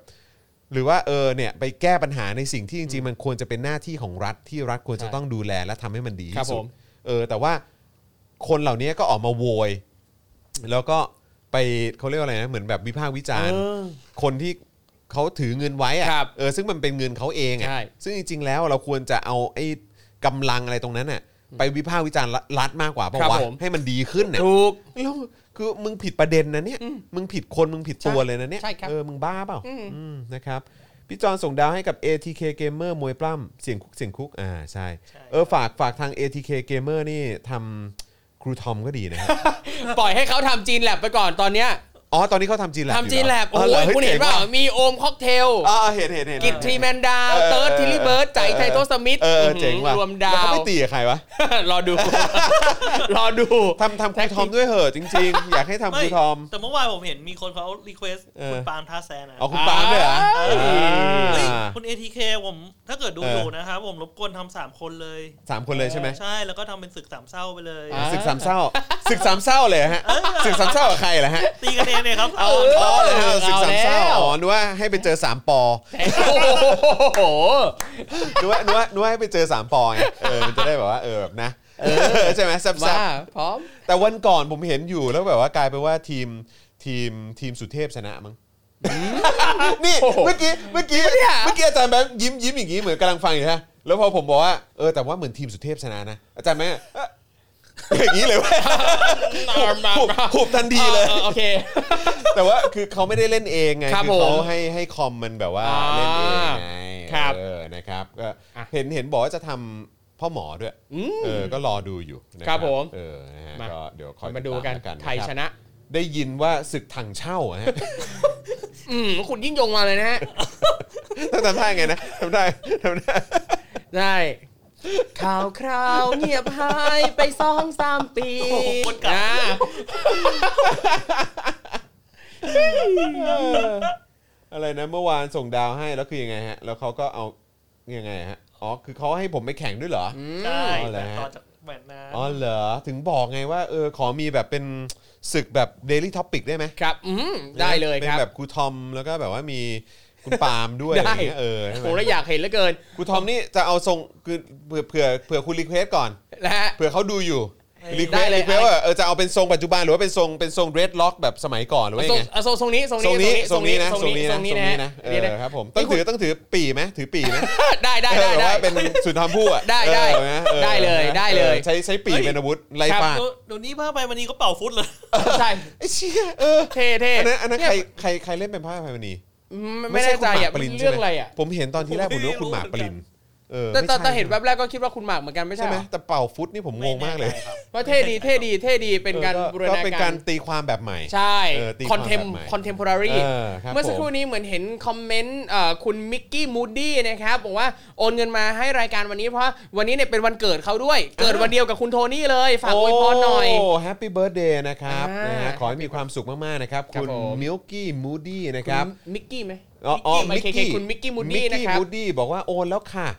112 บาท วันนี้วันเกิดค่ะ เกิดวันเดียวกับโทนี่ คุณจองครูทอมอวยพรหน่อยค่ะ อ่าน นะครับผมก็จะเป็น Happy Birthday to you อ่านะฮะอันนี้ก็ Happy จะ Birthday ร้องสไตล์คนมี ซิงเกิลนะนะฮะ กูต้องเล่นตัวเองก่อน กูต้อง ช เล่น อบ ตัวตเองก่ ร อง นี้ชอบตรงนี้ กู นะครับ กูกูเล่นตัวเองก่อน ครับผมก็ ครับ ข ผ อ ม เอ่อขอให้ประเทศไทยมีประชาธิปไตย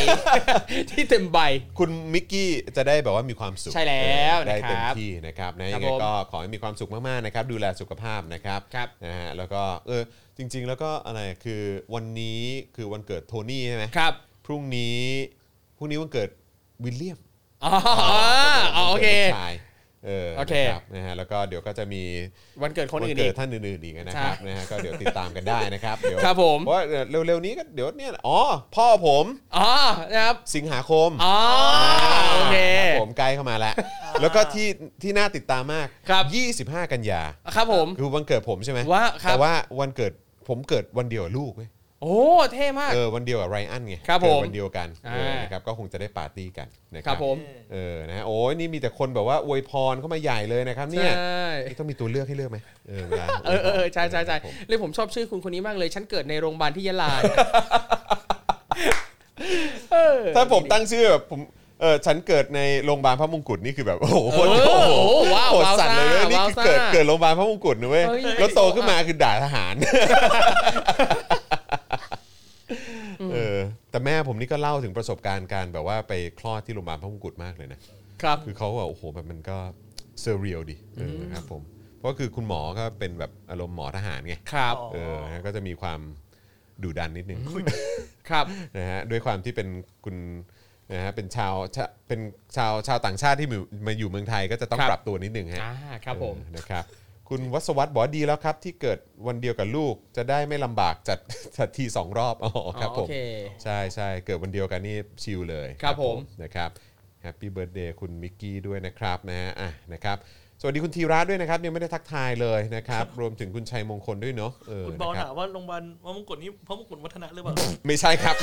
พระมงกุฎไม่ใช่มงกุฎวัฒนาฮะครับผม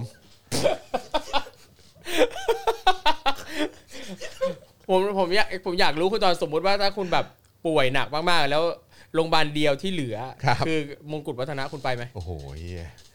แต่เขาเขาเขาคงจะคือถามว่าผมไปไหมคือถ้าถามผมกลัวตายก็ต้องไปใช่ไหมคือไม่อยากตายอ่ะอยากอยู่กับลูกอยากอยู่กับครอบครัวต่อใช่ไหมเออก็แบบว่าก็ก็ไม่อยากตายก็จะไปอ่ะแต่เห็นเห็นเขาบอกไม่ใช่เหรอเขาเขาไม่เขาไม่รับคนไปม็อบอ่ะเออเขาไม่รับคนไปม็อบไม่ใช่เหรอ เออ เออเพราะฉะนั้นคือถึงไปก็ถึงไปก็ไม่นั่นอยู่ดี ครับ เออ ผม ครับผมเฮ้ยเอออันนี้อันนี้อันนี้ผมมีคำถามส่คนวรับ ตัวนิดนึงคุณคุณคุณผู้ชมหรือคุณผู้ฟังอาจจะลำคาญนิดนึงนะฮะต้องขออภัยแต่พอดี อะไรครับ อันนี้เป็นเรื่องที่ผมแบบสงสัยมานานแล้ว ครับ นะครับแล้วก็แล้วก็ไหนๆก็วันนี้อยู่กับครูทอมทั้งทีก็เลยมาถามครูทอมหน่อยละกัน คือผมอ่ะเพิ่งซื้อ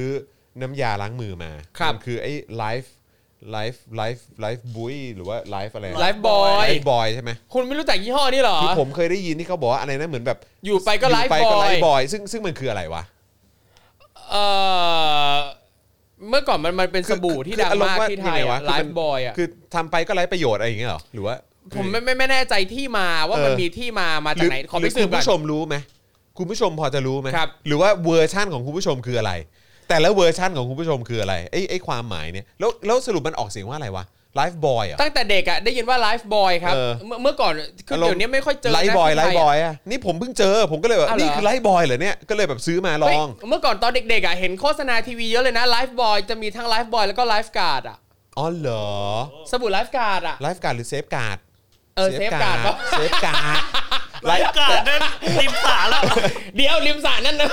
อะไรเอ้าอ๋อ ก็ โอเค ยังอยู่ตามตามโรงแรมไงสระว่ายน้ำอะไรอย่าง อ๋อใช่ เงี้ย โอเค ไลฟ์การ์ดริมสระไง อ๋อโอเค ครับผม เผื่อใครแบบนะเออ อ๋อครับ ว่ายน้ำหรือเวลาเขาจัดปะเอ่อ อ๋อ อะไรงานอะไรต่างๆ ปาร์ตี้ ใช่ไหม วันเกิด ใช่เออแล้วเขาก็ต้องดูแลความปลอดภัย อ๋อใช่ ไง ใช่ ไหม ครับ เออนั่นไลฟ์การ์ด ครับผม เออแต่นี่เออใช่ใช่ไหมมันคือแต่ว่าไลฟ์บอยมันมี Lifebuoy มานานแล้วใช่ไหม มีนานแล้วครับ มีมานาน มีนานแล้วแต่เหมือนกับว่าหลังๆมาไม่ไม่ไม่ค่อยเห็น เออแต่เนี่ยเหมือนกลับมาแล้ว ครับผม เออผมก็เลยแบบอยากรู้ไงว่าเออมันคืออะไรวะ อยู่กับ Life เนะครับ Boy ไม่เอาเราเราเรามาคุยกันเรื่องไลฟ์บอยกันก่อน นี่ก็ไปเรื่องไลฟ์การ์ดกันแล้ว จากเอาเนี่ยคุณคุณนัมเบอร์เซเว่นบอกว่าจากพันทิปอยู่ไปก็ไลฟ์บอยค่ะ เป็นชื่ออะไรนะฮะ เป็นชื่อของสบู่ เป็นชื่อ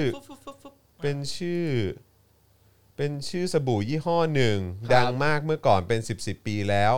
ล่ะ อ๋อ เขาก็พูดกัน ให้มันคล้องจองเฉ ให้เขา ย เฉยๆในว่าอยู่ไปก็ไม่มีอะไรดีขึ้นประมาณนั้น ๆ อ๋อ ม อ อยู่ไปก็ไลฟ์บอย ซึ่งคือแค่แค่ แล้ว รู้สึก ทำไมต้องเอา ซึ่ ไลฟ์บอย ใช่ มาใน เพราะผม คอนเท็กซ์นี้ ผมอ่ะตีความไงว่าเหมือนแบบคือสะอาดมากอ่ะสกปรกแค่ไหนอ่ะก็สู้ไลฟ์บอยไม่ได้หรอก นี่ๆผมผมหามาแล้ว เออ ครับ เขาบอกว่า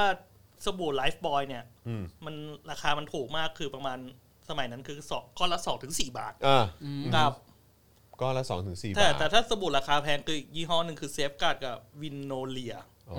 อ เขาเลยพูดเขาเลยพูดกันเปรียบเปรยประมาณว่าแบบ สบู่มันไลฟ์บอยมันไม่มีค่า อ๋อเหรอ อ๋อ อ๋อนี่ไอ้นี่เป็นไอ้นี่ไปตีความว่าอ๋อสะอาดมากจนแบบว่าเชื้อโรค พูดไปก็แบบ มึงสู้ไม่ได้หรอกอะไรอย่าง ค เงี้ย รับ อ๋อ อืมอยู่ อ๋อ อ อ ยู่ไปก็ไม่เห็นค่าอะไร โอ้ เงี้ย นี่ priceless นี่นี่เป็นคนมองโลกในแง่ดีมากเลยนะครับ แบบว่าเหมือนแบบอ๋อสงสัยเป็นแบบเป็นเวของการตลาดเขาหรือเปล่าในสมัย เอ นั้น อ เออ เอ้ยไม่มีค่า โอเค แต่ว่าทางเซฟการ์ดนี่คือแบบมีค่าคือ priceless ประเมินค่าไม่ได้ราคาแพง ผมว่ามันคงมันคงเป็นแบบคล้าย ๆ เป็นแบรนดิ้งอ่ะ อ่า เอ โอเค อ ครับ มันก็คงดูหรูหรากว่านิดนึง ครับผม ครับ นะค ข รั อ บบ คุณทุกปุกปัญญาครับ ครับ ขอบคุณครับ ขอบ ขอบ คุณคคุณ รับ มากครับขอบคุณมากครับนะฮะอ้าวโอเค ทิ้งท้ายกันหน่อยครับคุณผู้ชมครับ วันนี้ต้อนรับฉากใหม่ของเราปุ้งปุ้งปุ้งนี่เติมพลังทิ้งท้ายกับพวกเรานะครับ ทางบัญชี ครับ กสิกรไทย 0698975539 หรือสแกน QR Code ก็ได้นะครับ เย่ คุณชุชุชุชุตพลหรือเปล่าบอกว่าอยู่ไปก็ซิโนแวคฮะ ๆรู้เรื่อง ครับผมอ่า รู้เรื่อง ฮะเอ่อคุณนายลักกี้บอกว่าป้าอายุ 55 ปี มีคำว่ามีคำโฆษณาว่าชีวิตสดใสด้วยเอ่อด้วยสบู่อาบน้ำไลฟ์บอย ครับ ครับผม ขอบพระคุณมากเลยนะครับ ครับ นะฮะคุณนายลักกี้นะครับ อ่า นะฮะคุณนายลักกี้ณเมืองดอยช์นี่คืออะไรฮะ อยู่เยอรมันเหรอครับเนี่ย ดอยใช่ชีวิตดีอีกแล้ว ครับผม ครับ นะฮะดีจุงจริงอืมนะครับ อุ้ยแต่คุณซีว่าบอกว่าซีโนแวคแพง นะครับ แรงแรง เร่ง ครับ อืมนะครับ อยู่ไปก็ตู่ครับ โอเคอ่ะก็ถูกอีก โอ้โห อยู่ ผม ไปก็ ผมขอ ตู่ ผมขออุทานใส่ตัวเองแบบว่าเหมือน ถมถุยชีวิตตัวเองนิด นึงแบบ เฮี้ยจริง ๆเอออยู่มาเจ็ดปีก็ไร้กะทิครับ ครับ อ๋อคืออยู่มาเจ็ดปีไร้กะทิครับไลฟ์บอยไร้ตัวตน อ่า อ๋อครับผม แต่กะที่คุณจรยังดีอยู่ครับ เอาคอมลงแล้ว เมาอ่ะ เออนะครับอ่ะชอบความรีบช่วยกันแคลิฟายริมสระ ครับใช่ โอ้ยคุณ ไลฟ์การ์ดไง ใช่ ใช่ไหม ใช่ ไลฟ์การ์ดเซฟการ์ดไง เออถูกเออ ต้องใช่ไหม เอ เอ อ อโหค คุณ รับผม แล้ววันก่อนอ่ะอ่า เออ ในงานเปิดหมวกเฟสติวัลอ่ะ เออ ช่วงที่คุณโอปวีร้อง เออ อ่า แล้วก็คุณคอมเมนต์เดือดมาก เออเอออ๋อเหรอ ใช่ แล้วคือแล้วคือเพลง คุณ เพลง คุณคุณโอปวีคือคนที่ร้องเพลงยังพี่ยัง ใช่ใช่ ยังพี่ยังโอ้โหผมช ใช่ อบเลยเพลงนะ อย่าพยายาม อย่าพยายาม แต่ นะ ลุคเขาที่ผมเคยฟังฟังเขาในคลับเฮาส์มาก่อนนี่ดูแล้วว่า โอ้โหคุณ แม่งคนละเรื่องกับ ผม เพลง บอก เขาเล ต ย อนนี้คุณโอปวีเนี่ย ครับ ภาพลักษณ์ที่เป็นแบบเฮ้ยผู้ชายอบอุ่นร้องเพลง ฮะ นุ่มๆละมุนละมุนอ่ะ ครับ ตัวจริงมันไม่ได้เป็นแบบนั้นครับ ฮะ ผม ฮะ ผมพูดตรงเนี้ย คือคือคือหลายคนน่ะอย่างผมรู้จักหลายคนใช่ไหม ครับ ผมรู้จักหลายคนก็คือหลายคนก็จะมีภาพลักษณ์เป็นคน อ่า หวานเป็นคนอบอุ่นอะไร ครับ อย่างเงี้ยเออแต่ว่าตัวตนจริงๆอ่ะอันนี้ผมไม่ได้หมายถึงคุณโอปวี ครับ นะ ผม เออแต่ว่าผมหมายถึงคนคนที่ผมรู้จักบางคนเนี่ยก็คจะรับ แบบว่าเออดูลุคเป็นหวานอบอุ่น แต่ว่าจริง ๆ เป็นคนชั่วนะฮะ เออโอ้ยคุณโอปวีเนี่ยผมอย่าให้ผมพูดผม เป็น บ ค อน กเล ชั่วย ร้ายนะเป็นคนชั่วร้าย ใช่ เออครับผม อย่าให้ผมพูดโอปวีเงี้ยจอห์นวินยูเงี้ย ศีลเสมอกัน เออคุณแล้วอย่างอย่างวันก่อนใช่ปะ เออ แล้วเอ่อที่คุณโอร้องนะ ฮะ แล้วก็มีคนก็ทำเป็นภาพมีเอ่อคือ ฮะ เนื้อเพลงอ่ะจะมีท่อนหนึ่งเตรียมดอกไม้ เออ ที่สวยที่สุดอะไรเงี้ย เออ เออ เออ แล้วก็เป็นภาพดอกไม้จากคลิปนั้นอะ คลิปไลฟ์การ์ดอะ แล้วก็มีคนเอามาเอาเนื้อเพลงนี้มาใส่อะ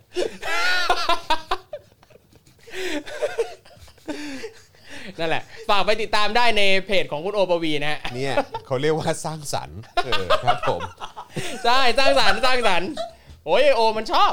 โอ้ตายเออแล้วก็พูดถึงความสร้างสรรค์นี่ก็เร็วๆนี้ก็จะวันที่หนึ่งสิงหาปะ ครับ บกรายจุดใช่ไหมจะท อ๋อ ำ อ อะไรนะคาร์ม็อบใช่ไหม ครับผม ทั่วประเทศเลยเหร ทั่ว อ ประเทศ ว้าว ครับ ทั่วประเทศด้วย ครับ ถ้าเกิดขึ้นจริงนี่โหดนะฮะ ใช่ เกิดขึ้นจริงนี่โหดนะรฮะอ แล้วก็ ติด อ ตาม ยากรู้เหมือนกันว่าไอ้พวกจะมีกระดาษแปะนอกรถหรือเปล่าอะ ครับผม ไปไหมไปไหม น่าสนนะ ไปไหม ไลฟ์แมไลฟ์ อ่า ถ้าถ้าร อดูวัน ถ้าวันที่หนึ่งหนึ่งสิงหานี่คือวันอะไรฮะ วันที่หนึ่งสิงหาคือจันทร์ปะ เออ จันทร์ เดี๋ยว วันที่หนึ่งสิงหาก็กลางวันไปคาร์ม็อบนะแล้วก็ตอนค่ำก็มา วัน อ่าวันอาทินี้ตย์อ๋อ เออกลางวันคาร์ม็อบตอนค่ำนี่ก็เปิดหมวกเฟสติวัลเปิดหมวกวันสุดท้ายคือหนึ่ง วัน สิง ที่ หา หนึ่ง ถึง วั วัน น ที่ ที่ ห หนึ่นึ่ง ง พอดีเออ ครับ มีแบบมีรุ่นใหญ่มาไหมฮะ รุ่นใหญ่ แบบคาราบาวหรือแบบ เออแบบ จะมาไหมนะคาราบาว อ อ่ะ ดี้อะไรเงี้ยเออหรือแบบ แต่เห็นวันเนี้ย แอดหรือ แต่เห็นวันเนี้ย อะไร มี เงี้ย พี่เสือธนพลนะ เอาพี่เสือมาหาฮะ เออ วันเนี้ยมีพี่เสือธนพ พี่ ล เสกอะพี่เสกมาไหมพี่เสกเออ เออไม่รู้อ่ะไม่รู้พี่เสกมาเปล่า แต่ว่าเราเรายังรอลุ้นได้อยู่ใช่ไหมฮะ เพราะว่าคืออาจจะมีนอกลิสต์มาใช่ไหม ใช่ครับ อาจจะ ใช่ มี คน รั อบ กลิสต์มาก็ได้ ใช่ เพราะว่าเขาให้แต่ละวงอ่ะส่งไปถึงเมื่อคืนวันที่ อ๋อ 23 ก็ต้องรอดูกัน โอเคก็เดี๋ยวรออัปเดตลิสต์ละกันนะครับแต่ว่าครูทอมก็จะยังคงเออดำเอ่อเขาเรียกว่าเป็นพิธีกรของงานไปจน ไม่ จบ ไม่ เลย ไม่ใช่ ก็ ผ คือ มเป็นวันเดียวคนละวัน ก็เหมือนกัน พิธี ใช่ไห ก ม รคนละวันเหมือนกันเหมือนกัน โ เหมือนกัน โอเค วันคือเปลี่ยนกันไปเรื่อย เอาผมนึกว่าคุณเป็นตัวตัวแบบ ไม่ไม่ ตัวห ไม่ ลักด้วยนะ เปลี่ยนไปเรื่อย ออ วันแรกพี่บูดดี้ใช่ไหมวันที่ 2 เป็นผม อืม เออแล้วก็วันก่อนเห็นมีวีเจลูกเกดด้วย เมื่อวาน อ๋อ เป็นนันเน็ก อ๋อโอเค เออ โอเคโอเคเออ เปลี่ยน ดี ไปเรื่อยๆ ดีดีค ครั รับบ ผ ผม ม นะฮะพี่เสกไม่ เสียง น่า ไม่น่าไหว อ๋อไม่น่าไหว เอ้าทำไมล่ะ พี่เสียงไม่สบาย ไม่แน่ เหรอ นะ พี่ตูนมาแล้วเหรอ พี่ตูน มา มา แล้ว เหรอ พี่ตูนมาแล้ อ๋อ ว พี่ตูนมาแล้ว มาแล้ว แต่พี่ตูนมา ครับ มาในนามในนาม ก็เป็นว เดี่ย ง ว เป็นวงบอดี้สแลมแหละ อ๋อ แต่ ก็ มา คือ มากับพี่โอมที่เล่นคีย์บอร์ด อ๋อมา มา มา กันสองคน แค่สองคน ใช่ครับ แล้วแล้วเป็นไงกระแสตอบรับ ก็ดี ดี คน นะ รอรอฟังพี่ตูนกันเยอะแยะครับ อืม ทำไมอ่ะคนรอฟังพี่ตูนเยอะแยะ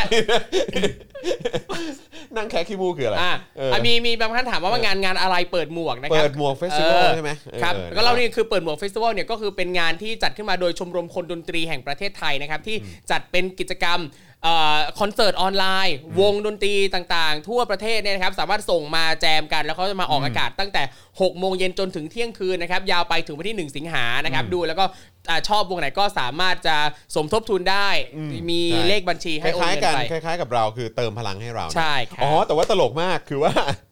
จำได้ว่ามีมีมีคนส่งคลิปมาให้ดูมั้งน่าน่าจะเป็นเออนั่นแหละ แต่เขาส่งคลิปมาแล้วเป็ ครั น บ ว่าเป็นผมอ่ะเปิดเปิดเปิดใช่ป่ะเปิดเข้ากำลังจะส่งเข้าโชว์อะ ครับ แล้วพอส่งเข้าโชว์อะผมส่งเข้าโชว์ใครรู้ไหม อะไรฮะ จอห์นรัตนเวโรจน์ฮะ เออเออเออเออใช่ใช่ เออเออ ใช่ ผมดู พอ อยู่ เปิด ผมดูอยู่ แล้วคือ แล้วก็อ้าวพี่โจไม่มาเหรอ คุณจรเป็นคลิปแรกของวันนั้นเลย อ๋อวันนั้นเลยใช่ไหม ใช่คลิปแรกของวันนั้น อ๋อเลยฮะ เออ จอนมาเลย ใช่แล้วคุณเห็นป่ะแล้วมีคนในทวิตเตอร์ เออ โค้ดทวีตของเอ่อพี่เต้อ่ะ เออ ไปด่าว่ามึงมาจัดอีเวนต์อะไรตอนนี้เขาให้อยู่ห่างๆกัน คุณมาจัดแบบเนี้ยมารวมคนเยอะๆมาได้ ยังไง ออนไลน์ ออนไลน์ ออนไลน์ ออนไลน์ ออนไลน์ อ้าว ออนไลน์ ปาเต้โดนด่าฟรีไปแล้ว ใจเย็น เออ แล้วเข้าไปส่องในทวีตเขา เออ อ๋อโอเค อ๋อ รู้เลยใช่ไหม รู้เลย อ๋อ รู้เรื่อง คบผม รู้เรื่อง นะฮะเอออาจจะไม่ค่อยได้อัปเดตเท่าไหร่นะ ใช่ เออ ใช่ ครับ ใช่ ผมนะฮะอ่ะโอเคครับคุณผู้ชมนี่ทุ่มครึ่งแล้วเดี๋ยวต้องส่งครูทอมกลับบ้านแล้วค อ๋ รั อบ ครับผม นะฮะแล้วก็เดี๋ยวยังไงพรุ่งนี้เราก็จะกลับมานะครับพรุ่งนี้เช้าก็จะมีเอ่อ็กซ์คลูซีฟกับพี่แขกคำปากา ครับผม นะครับติดตามกันได้นะครับ ซึ่งเข้าใจว่าคงจะกลับมาคุยกันต่อในประเด็นเกี่ยวกับเรื่องของตัวบะหมี่กึ่งปะเราคงคุยกันต่อปะผมไม่แน่ใจ ยังมีก หรือจบแล้วปะครบแล้วปะ ไม่ไม่ แต่จะเป็นประเด็นไหนเดี๋ยวคอยติดตาม ครับ กั ผ น ม นะครับนะฮะแล้วก็พรุ่งนี้เย็นก็จะเป็นคิวของคุณปาล์ม ครับ นะครับเดี๋ยวคุณปาล์มก็จะกลับมา ครับ นะครับอัปเดตกันนะครับแล้วก็สุกร์นี้ใครที่รอคอยวาสนาอารวาสก็จะมีเช่นเคยนะครับ ครับ รวมถึงสัปดาห์นี้ก็จะมีเจาะข่าวตื้นด้วยนะครับ ก็คอย อ่า ติดตามกันได้นะครับนะฮะเอ่อพี่ก้องมา เออพี่ก้องมาแล้ว ค่ะ พี่ก้องนูโวมา มา แล้ ร้ ว องเพลง ร้องเพล พี่ ง เจเจตริน ใช่ เพลงอะไรอ่ะฝากอ่ะ เออน่าจะใช่ใช่ฝากเลี้ ฝาย ก ง ฝากเลี้ยงเหรอ ใช่ เออ พี่ปั๊บก็มาแล้วนะ นั่นแหละฮะพี่ปั๊บมา เออ แล้วอ๋อครับผม นะมีอีก โอเค หลายวง ครับ อ่ะ โอเค เดี๋ยวคอยติดตามแล้วกันนะครับ นะฮะ อ่ะ โอเค นะครับ วันนี้ก็หมดเวลาแล้วนะครับ นะฮะ ก็เดี๋ยวยังไง เดี๋ยวเราคงต้องลาไปก่อนนะครับ ครับผม แล้วก็ทิ้งท้ายนะครับ ใครที่ดูย้อนหลังหรือว่ากำลังจะจบไลฟ์นี้แล้วก็เติมพลังให้กับพวกเราได้นะครับ ได้ครับ ผ่านทางบัญชีกสิกรไทย 0698975539 หรือสแกน QR Code ก็ได้นะครับ นะฮะ ขอบคุณทุกท่านมาก ๆ เลยนะครับ แล้วเดี๋ยวเราจะกลับมาอีกครั้งหนึ่งในวันพรุ่งนี้ เจอกันตั้งแต่เช้าครับนะ แล้วก็สำหรับใครที่อยากจะติดตาม Daily Topics ก็ติดตามกันได้5โมงเย็นวันพรุ่งนี้นะครับ วันนี้ผมจอมยูนะครับ ครูทอม มิสเตอร์ไฟเซอร์นะครับ แล้วก็อาจารย์แบงค์นะครับเออมองบนถอนหายใจไปพลางๆนะครับ นะฮะ พวกเราสามคนลาไปก่อนนะครับ สวัสดีครับ สวัสดีครับ Daily t o p i c กกับจอห์นวินยู